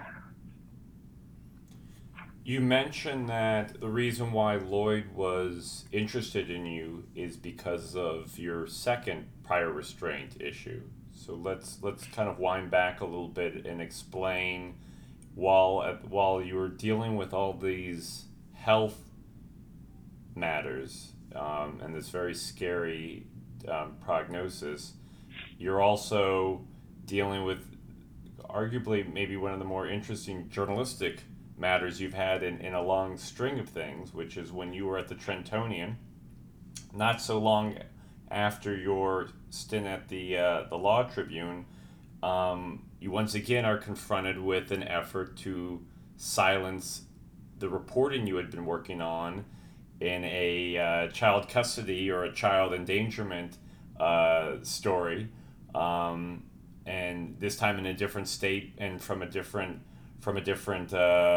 group of people. Can you give me some background now on this, and we'll marry it up and figure out how these tie together around the same period of time. So to go back a little bit, it was around late October. I think it was like October 24th, if I remember correctly. And we had written previously, like the month before, about this charter school student, a 5-year-old who had been found with heroin packets, 30 heroin packets at school. And, you know, the authorities got called, DYFS was involved because this kid had lethal drugs at school that they found in his lunchbox, the teacher found in his lunchbox. So I remember writing that story and not getting a whole lot, you know, maybe it was a 5, 8, 10-inch story, but it would, a month later, mushroom into, you know, thousands of words and hours and other articles about what started off as a very small story about this kid with heroin at the school. Because a month later, in October, his mother comes to the Trentonian newspaper and asks to speak to a reporter, and by luck or whatever fate, if that exists, I happened to be the reporter that went and answered the door and went out to talk to her. And she tells me in short order that, hey, do you remember that kid who was found with drugs at school about a month ago? Well, that's my son, and they just found him with crack cocaine again a couple days ago at school. And I was like, oh, wow. Well, that's newsworthy, to say the least. So I was like, you know, what?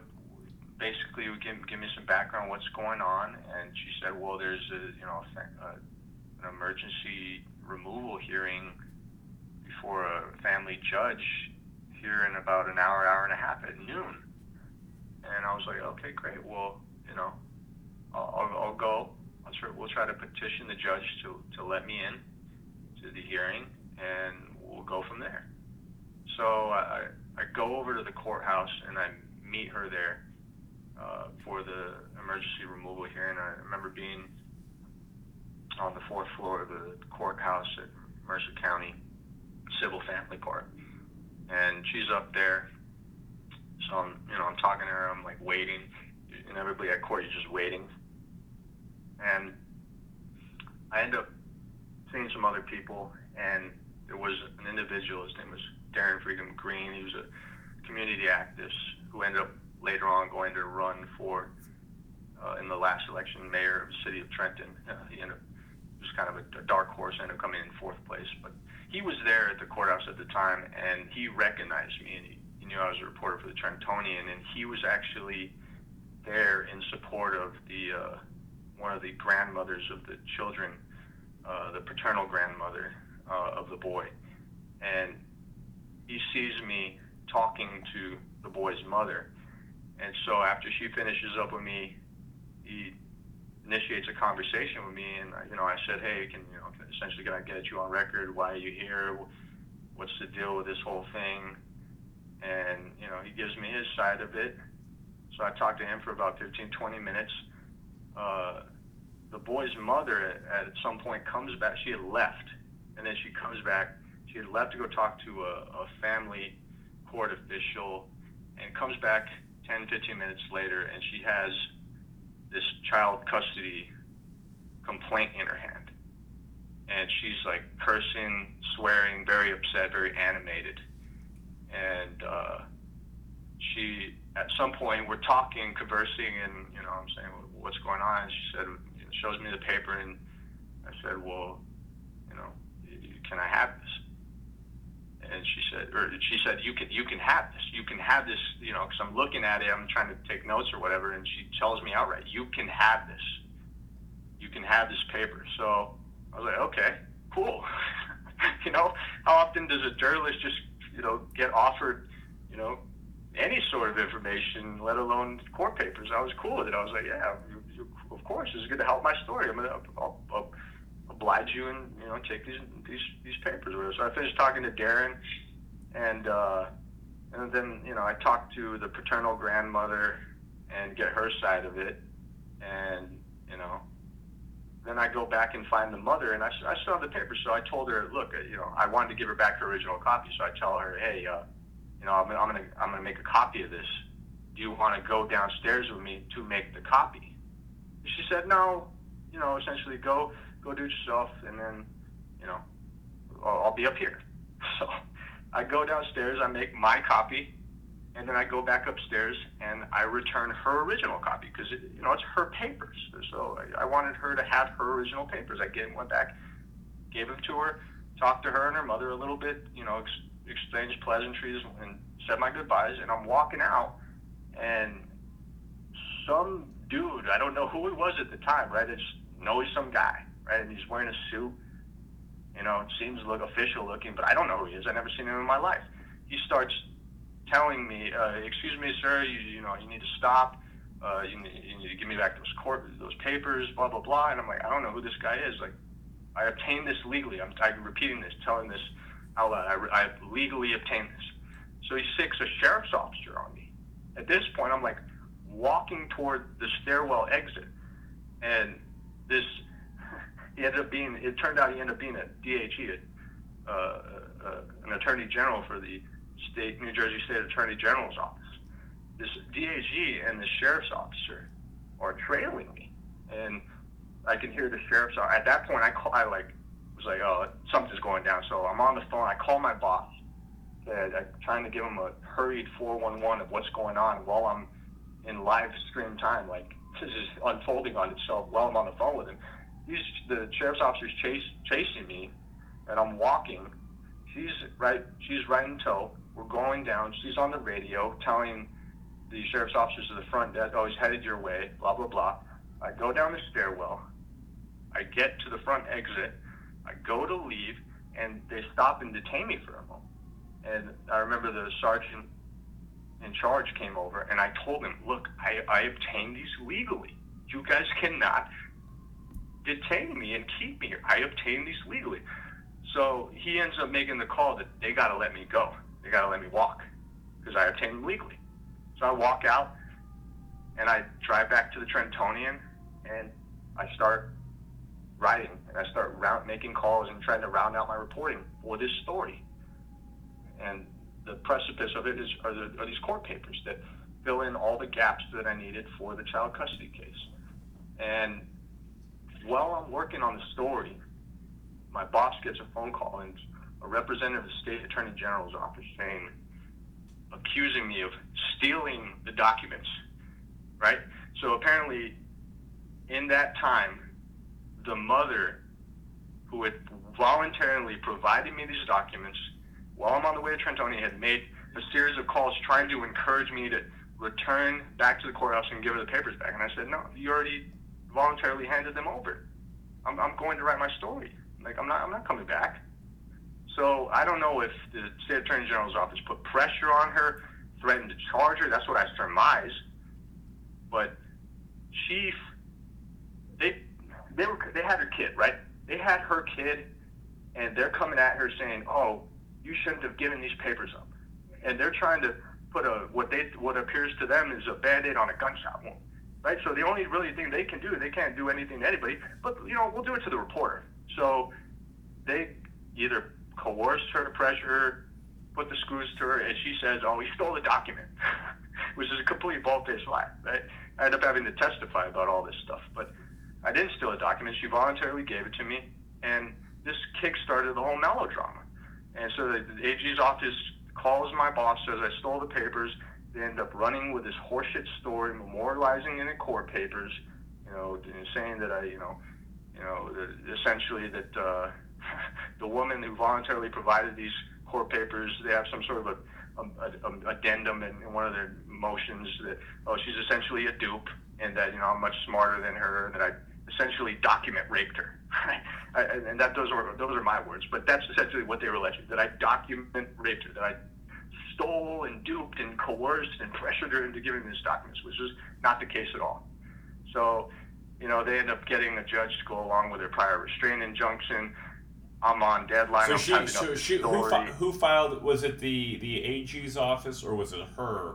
I guess it was the AG's office who filed the prior restraint. Yeah, he goes. So the DAG that was tailing me goes before the judge in an emergency hearing and asks orally for a prior restraint injunction to preclude us from publishing the documents or anything of a story that has any details from the documents. So they get that order as I'm pounding on my story on deadline. And they call over the Trentonian, email it, have it served on us. And so I'd finished the story by that point, but we were aware of the situation, so the attorneys at our company got involved. And once we got served, they essentially had me strip out, delete all the details that were included from the documents to basically play it safe. And we published a story that day based off the extensive interviews that I'd conducted with the various parties involved and what I knew on background.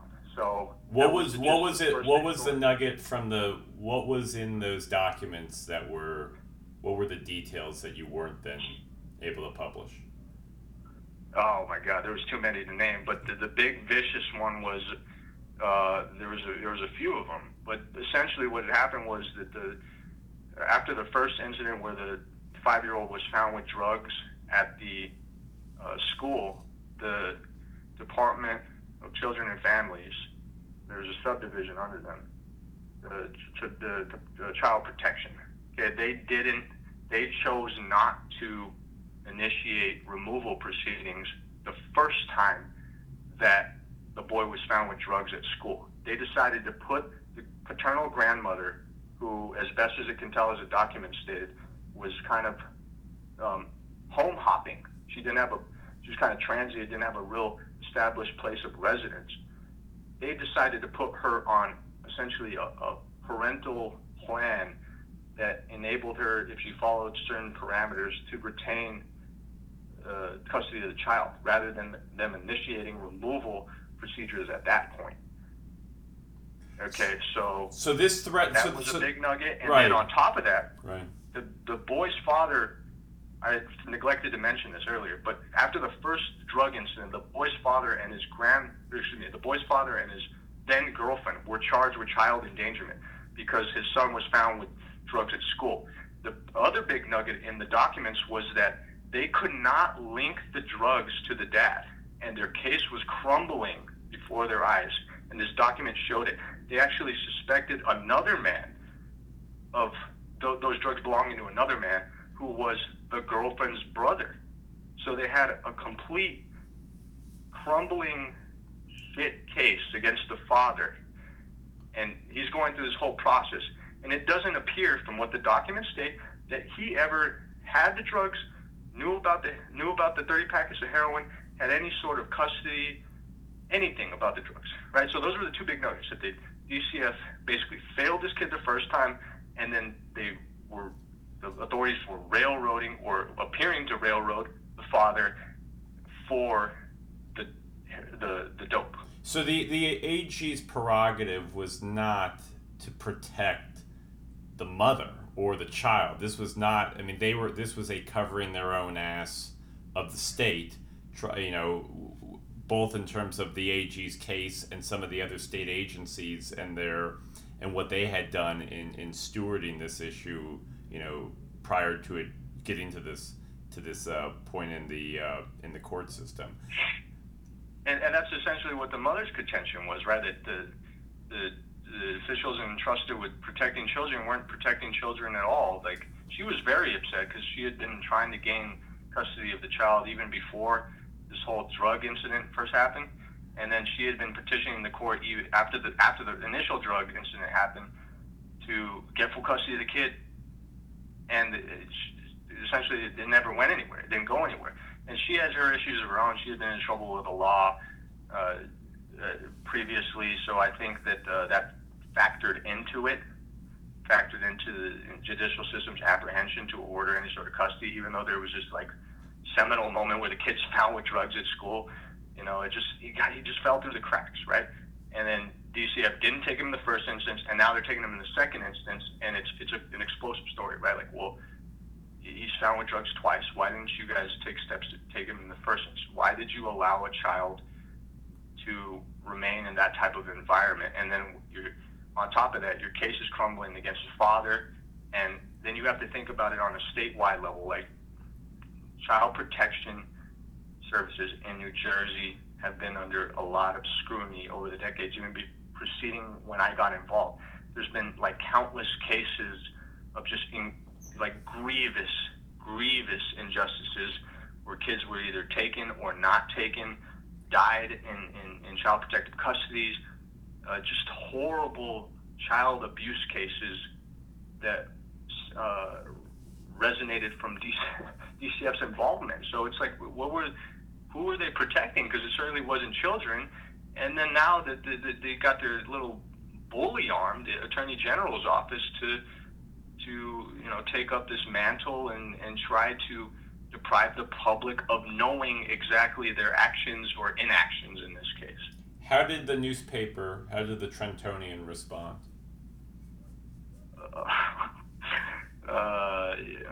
You know, it was tenuous back and forth over like a month, right? And when it initially happened, it didn't really gain traction in the media. It took like a month and a half, closer toward December, when all this stuff started kind of finally coming to light. And I've been pissed throughout, right? Because the Digital First Media's attorneys and the AG's attorneys had been essentially trying to negotiate some sort of settlement throughout this whole month and a half that it played out. And essentially what happened was I didn't want to accept the settlement, because the settlement wasn't a settlement. It was a stick it to me, right? We had to destroy the documents. We couldn't publish anything that were based on the documents. We couldn't publish the documents themselves. And, you know, we had to make efforts to destroy every single copy that we had ever had, possessed, or made over the last month and a half. And the only thing we could report was basically what the government was willing to confirm and willing to tell us about the case. That was essentially what their agreement offer was. If you can find it through other sources, you can report it. But I'm like, I don't need other sources. I have I have it straight from the dog's mouth right here on the papers. I wasn't going to get it from anywhere else. Everything that needed to be told was in those court records, and they knew that.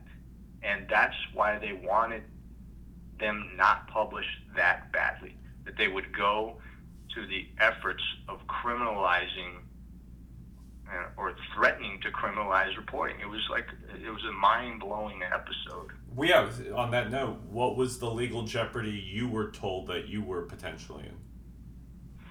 So, because they kept going on with this notion, the AG's office kept going on with this notion that I'd somehow coerced or stole the documents, they invoked this like little legal statute that if I knew the documents were confidential and I encouraged the release of them, that they could potentially criminally prosecute me, right? So I didn't know if they ever took it to a grand jury, if they did anything, but there was always that threat of criminal prosecution over my head, that was dangled over my head.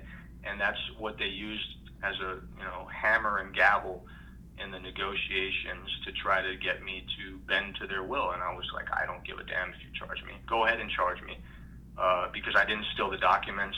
I obtained this lawfully. I have a First Amendment right to publish this. And you guys can fabricate and obfuscate all you want. I will never bow to the Attorney General's office. And that's essentially what the straw men at Digital First Media wanted to do. They wanted to bow down to the Attorney General's office, because the Attorney General's office is the most powerful law enforcement agency in the state of New Jersey. They have endless, countless resources. They could bleed us dry, for lack of a better term. And but to me, this was a watershed moment. This was a moment of where blood is thicker than water, and you can bleed me dry, but I have some more blood to give to this whole episode. I was willing to go down for it, and mind you, this was happening well. This was playing out well. I was getting diagnosed with cancer, and they were telling me that, you know, you have a 50% chance of living and dying. Initially, they told me you're going to die, and then it turned into a 50% chance, and then, you know, you got to do all this chemotherapy. This played out well. I was fighting for my life, so it was this simultaneous battle of the First Amendment and my life. Did one motivate the other, or did you at any point, I mean, were you steeled in the prior restraint fight because of your health scare, or did you think that you just didn't want to deal with it, with these two things at the same time? You're very conflicted, right? Because you like I told Lloyd, the biggest fight of my life was supplanted in 24 hours. You know, I thought that second prior restraint fight, which I thought I'd win the lottery before I get involved in another second prior restraint fight, they're so rare, was the biggest fight of my life. And it just wasn't. It became, you know, secondary because my life was on the line. So the amount of stress and pressure and angst and depression and every cocktail of emotion you could stir up and down is what I experienced through that whole time, where I'm like, conflicted. Do you just take the deal? Do I not? But I just decided that I could not take the deal in good conscience, because I wouldn't be selling out only myself and my newspaper. I would be selling out every journalist in New Jersey, every journalist across the United States. I would be a Benedict Arnold of journalism if I took that deal, because I would be absconding my First Amendment rights to publish something I lawfully obtained. And I was not going to do that, even more so with my life on the line. I was not going to let my potential legacy be that I sold journalism down the Delaware River in Trenton, New Jersey. So you mentioned Digital First. Digital First is the parent company of the Trentonian. They didn't want to put in the legal resources to fight this, so you ended up actually having to get your own attorney, hire your own attorney to represent you. Isn't that right? It is, and God bless him, he's a great man, Bruce Rosen. He took up my case pro bono when me and the Trentonian and Digital First Media. You really have to understand the dynamics, really. Digital First Media is owned by a hedge fund, and all that hedge fund cares about is, raking profit out of the Trentonian, just raping, pillaging profit out of the Trentonian. That's all they care about. They cut to the bone, beyond the bone, to the marrow. They just want money, and any money they're not making is money they're losing. And that's how this fight was viewed. It wasn't about journalism. It was about, change in their pocket. And, I still feel on some level that has probably made me viewed as expendable at my own company to this day, right? I still go in every day worrying like, are they going to just get rid of me because I have a dollar sign associated with my head, right? So they didn't really want to fight it. And what ended up happening was I scuttled the settlement, and, I upped with my own attorney, and they were basically forced to fight the good fight that they didn't really want to fight alongside with me, for fear of looking like a bunch of sellouts, for lack of a better term. And I admit this, I leveraged the media coverage against my own company because I had no choice, right? They didn't want to fight. So I took the only course of action I could, and that was to leverage the coverage against not only the Attorney General's office, but against the Trentonian into, you know, fighting what should have been something that's a slam dunk, right? Like you fight that. Even if there's a possibility that you lose, you fight that. You never willingly abscond your First Amendment rights to publish something like that. That's just absurd. And I thought that every journalist in America would understand that. And it was a message that really resonated. And, you know, they finally kind of, when the Daily Beast story came out and, you know, there was like radio silence from the Trentonian upper brass in that story, I think they kind of signed on to you know, pursue every avenue to win this case. But it honestly took almost like a strong arming of my own company to get them to understand the importance of this fight and why we should expend every legal resource that we could in the name of journalism. Like, that's what news companies do. So it was mind-boggling to me. And, like, you know, Bruce's involvement was, you know, we had these diametrically opposed views on it between DFM and myself. And, you know, Bruce came in and represented my interests because Digital First wasn't willing to. Did the fact that you had cancer return and you were battling this, did this also put additional pressure, you think, on your company to at least ostensibly stand by you during this time? I mean, I guess that's one of those questions, like, what the only answer I could give is, like, what do you think? I mean, what would they look like if not only were they, you know, abandoning the good fight on journalism, but, you know, you're abandoning your own reporter while he's not only fighting the good fight, but he's fighting for his life. What would that look like? I'm sure that there was an internal discussion that I wasn't privy to about appearance, right? But that's all it is with Digital First. It's just appearance. And I say that still being a Digital First employee, and I'm sure that, you know, people might listen to this interview and say, how does he say this type of things? Because it's the truth, right? They care more about appearance than they do about anything else. So if they appeared to do something that was going to impact their bottom line or make them look like sellouts or, you know, make them frowned upon in any way, they were more concerned about that than they were actually about me or winning the actual case. So what happened in the actual case? What happened in the end? It took 5 months. It took 5 long, strenuous, time-consuming, worrisome months to win, but we won.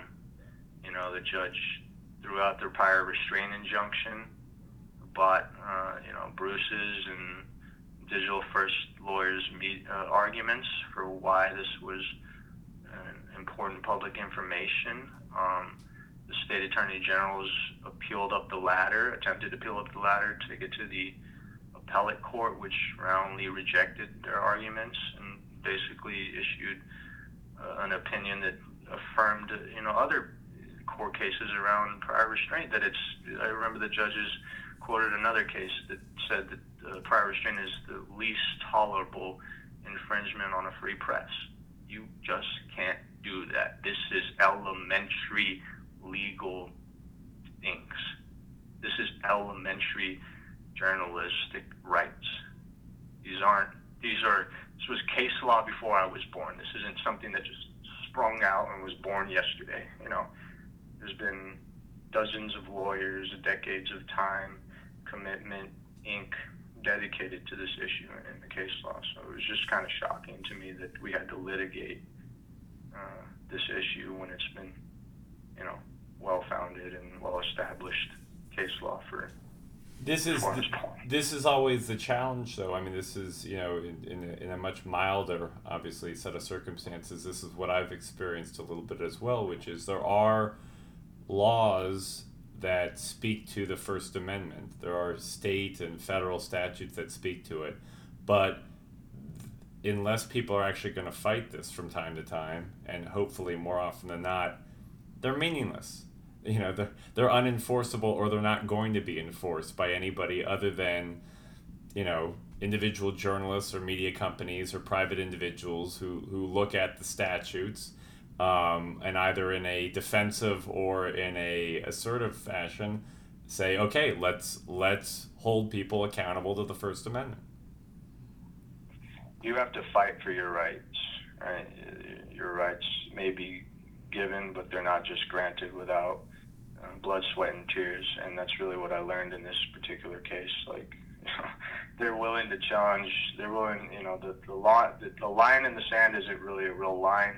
And, you know, people on the other side of the law are always trying to move that line and take away certain, you know, inalienable rights that we feel are just, you know, here, and sometimes we take them for granted. And you know, I'll never take for granted my First Amendment right to publish, given how it was vociferously challenged in two prior restraint cases. So. And tell me then, what is the latest? Obviously, while you were during the little legal battle, my impression from just our talking and my reading about the case was this was also really in the most challenging physical times you were experiencing.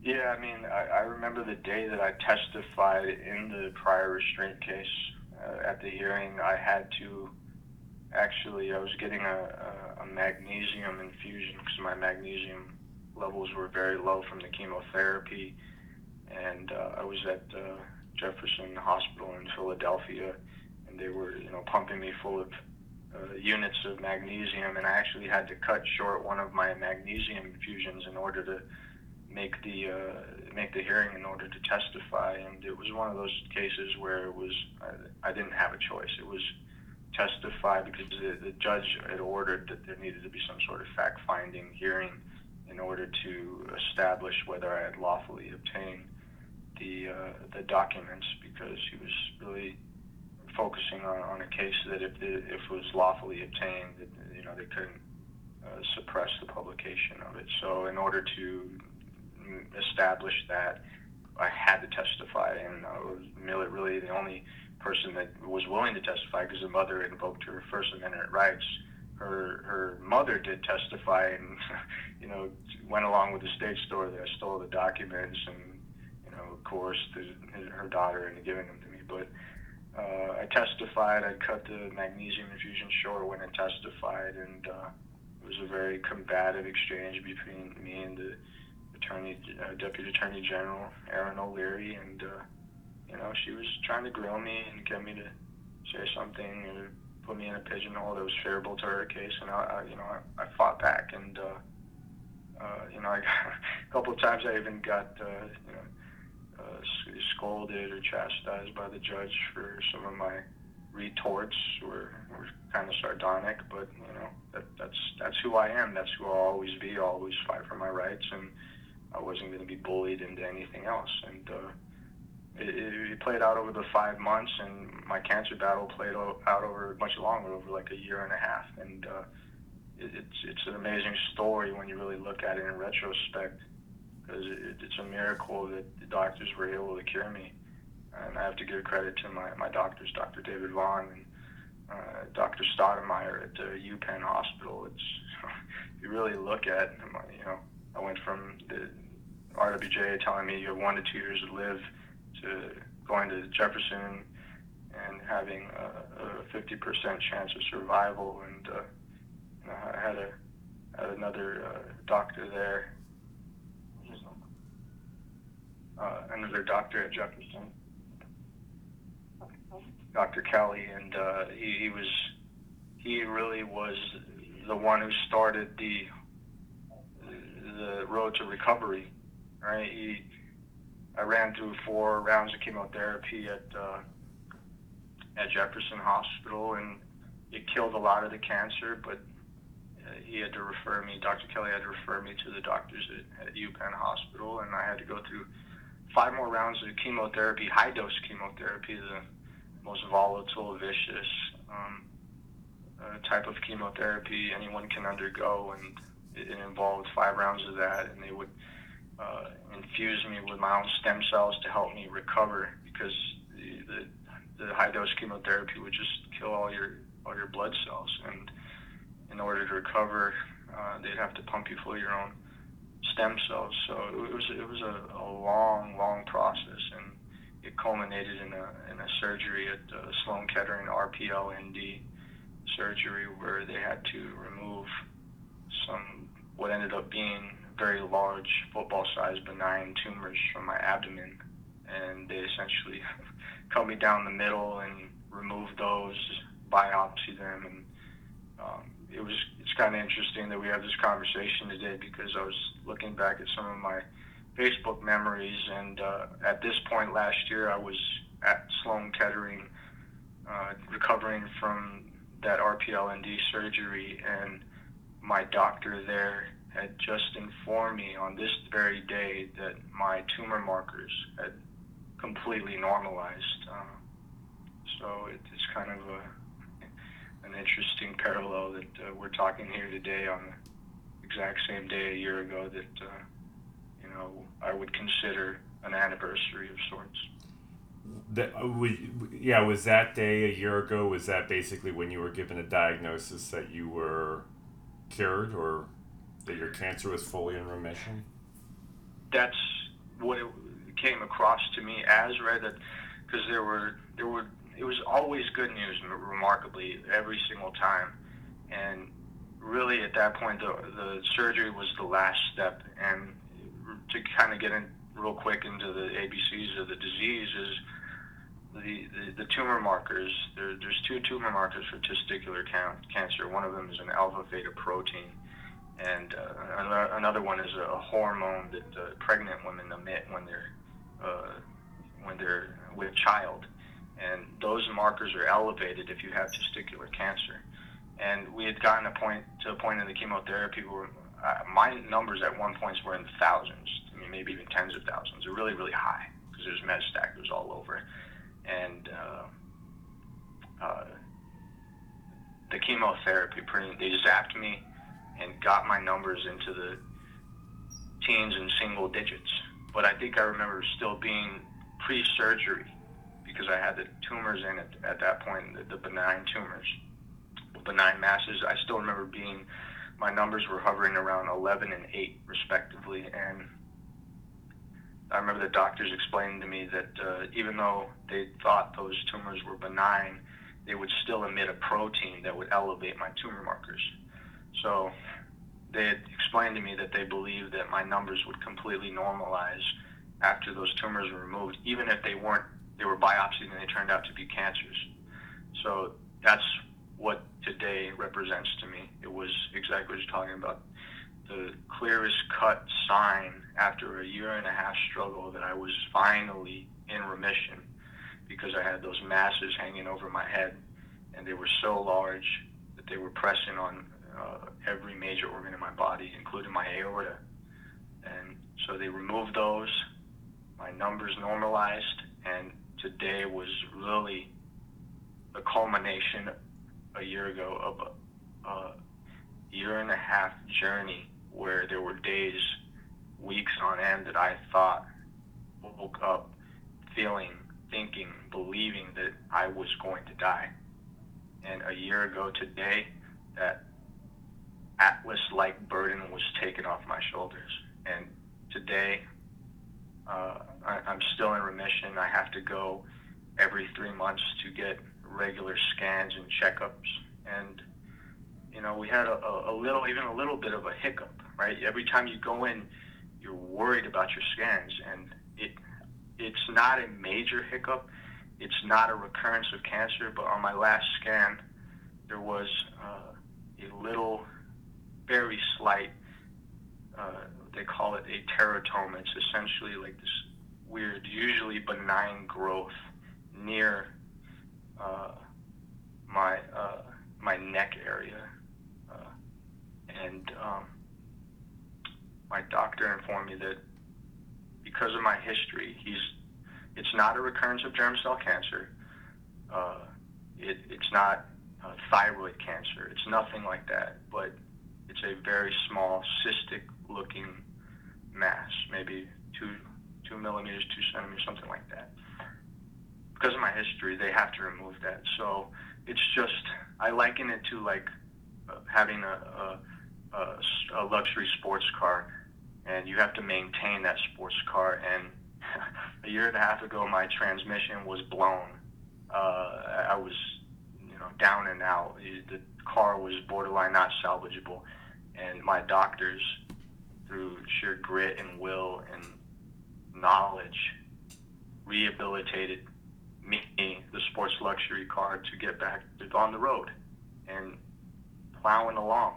And now what we're doing is day-to-day maintenance. We're adding little lubricants. We're changing the oil. We're getting under the hood more regularly to make sure that I stay cancer-free and live a long, cherished, dogged, fighting, obstinate life for all those fuckers out there who try to infringe upon the First Amendment. Okay, I'm still here.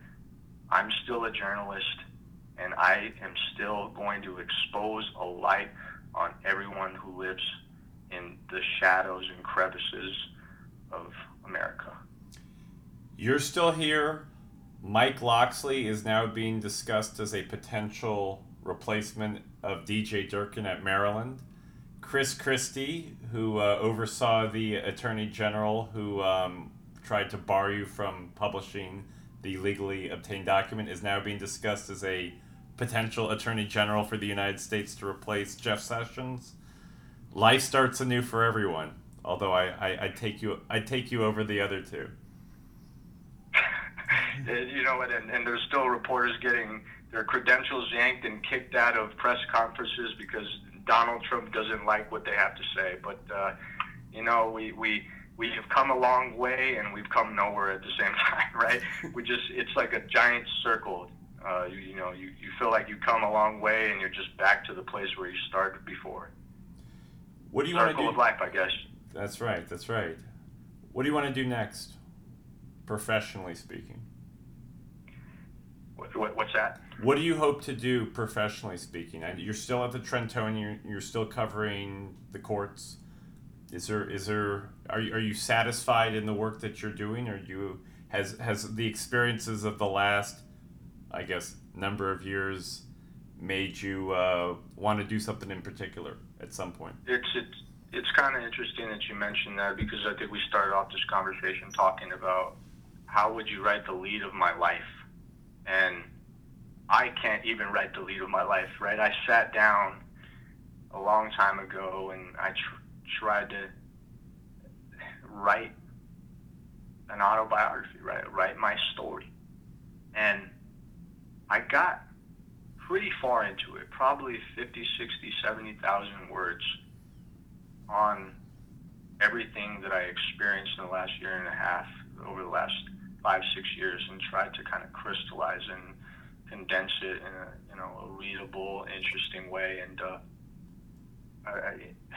it's a project that I've shelved, and I hope one day to come back to, because I think I have some workable material there. But I'm like any journalist, you're your own worst critic, and I read it sometimes and I just think it's muck.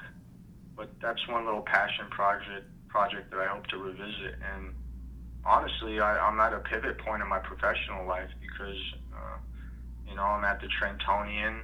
I have this perception, and somewhat valid perception, that I feel like I'm a marked man there because of some of the endeavors that I've pursued with the prior restraint fight, costing them, I think it ended up costing $6 figures for them to defend that. So, I feel like a marked man in that sense. And there have been other instances where other people have tried to curtail reporting or take legal measures to, sue the Trentonian over some of mine and one of my ex-colleagues reporting. And, that's another legal fight that Trentonian continues to endeavor, right? It's still playing itself out in the legal court system. And we've so far been, I wouldn't even use the word vindicated, but affirmed, right? The judge has twice thrown out this complaint that was stemmed from mine and my colleague David, ex-colleague David Foster's reporting over a cop who, a transit police officer who was accused of sexual misconduct with a prostitute on the job, right? The allegations were very serious, that he was taking prostitute to K-9 police headquarters in Trenton, New Jersey, and having sex on the job and paying this woman for that. So we wrote that story, and he ended up committing suicide.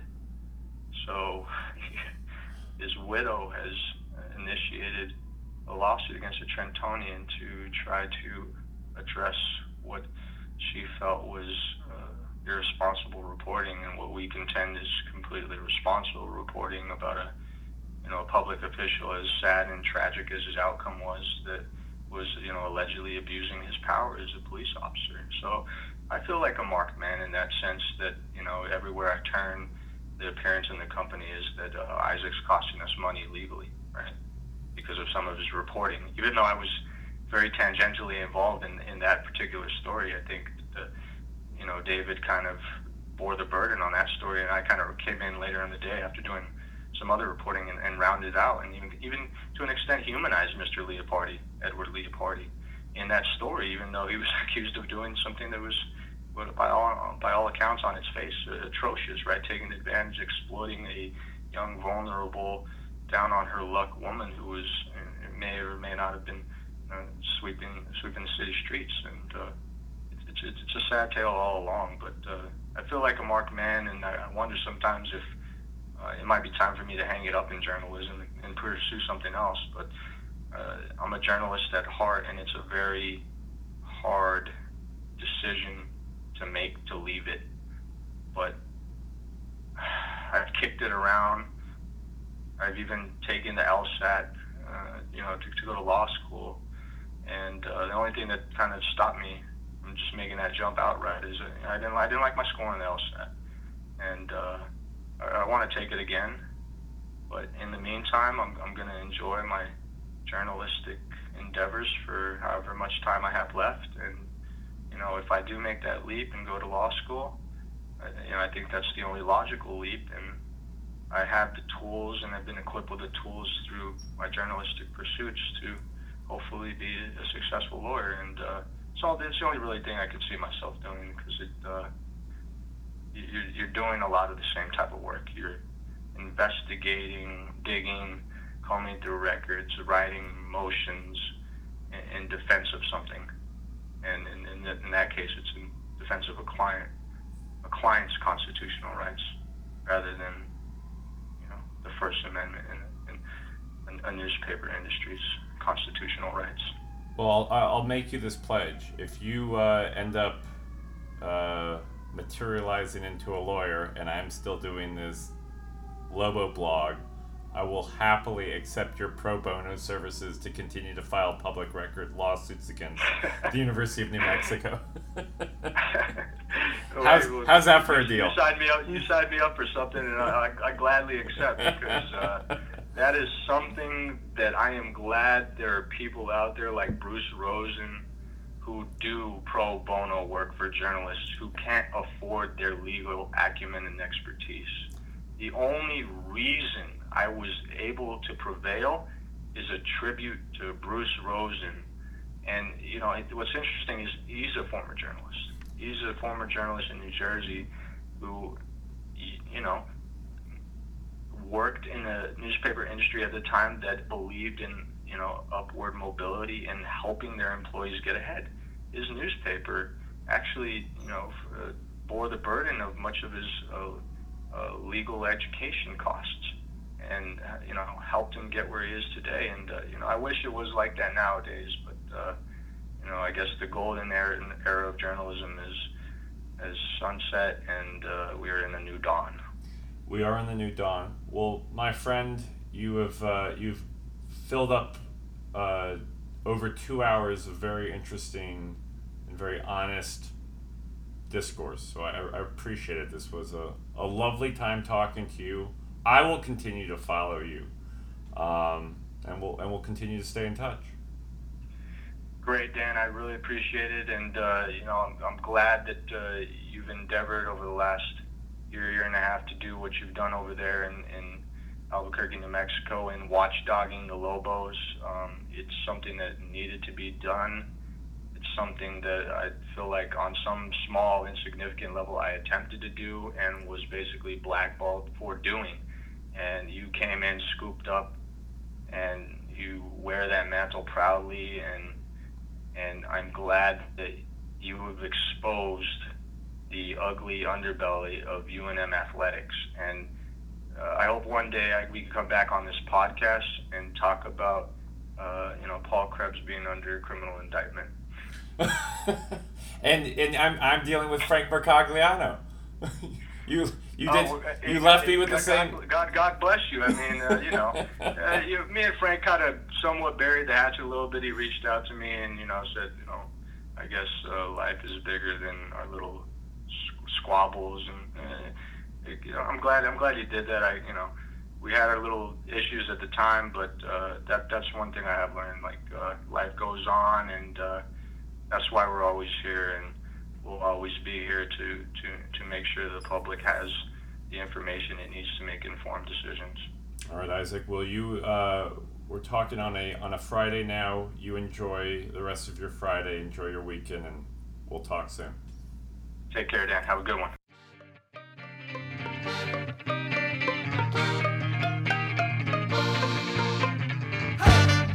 And so, there you have it. I would again like to thank my guest, Isaac Avilucea. You can find an accompanying story to this podcast, which includes links and excerpts, at nmfishbowl.com. If you would like to contact me, you can send an email to editor@nmfishbowl.com, or you can exercise your First Amendment rights and engage me on Twitter @nmfishbowl.com, all one word. The NM Fishbowl podcast is available for downloading on iTunes. If you head over there, please like and subscribe. Upcoming podcast guests include Joshua Hunt, author of a new book, The University of Nike, about the corporate overlord of Oregon athletics. And we'll have ESPN investigative reporter Paula Levine, who has been responsible for breaking much of the news that has scandalized Michigan State's athletic department. The song you are hearing in the background comes from the Freak Fandango Orchestra's Requiem for a Fish. As always, I thank you for lending me your ears, and until next time, I'm Daniel Libit.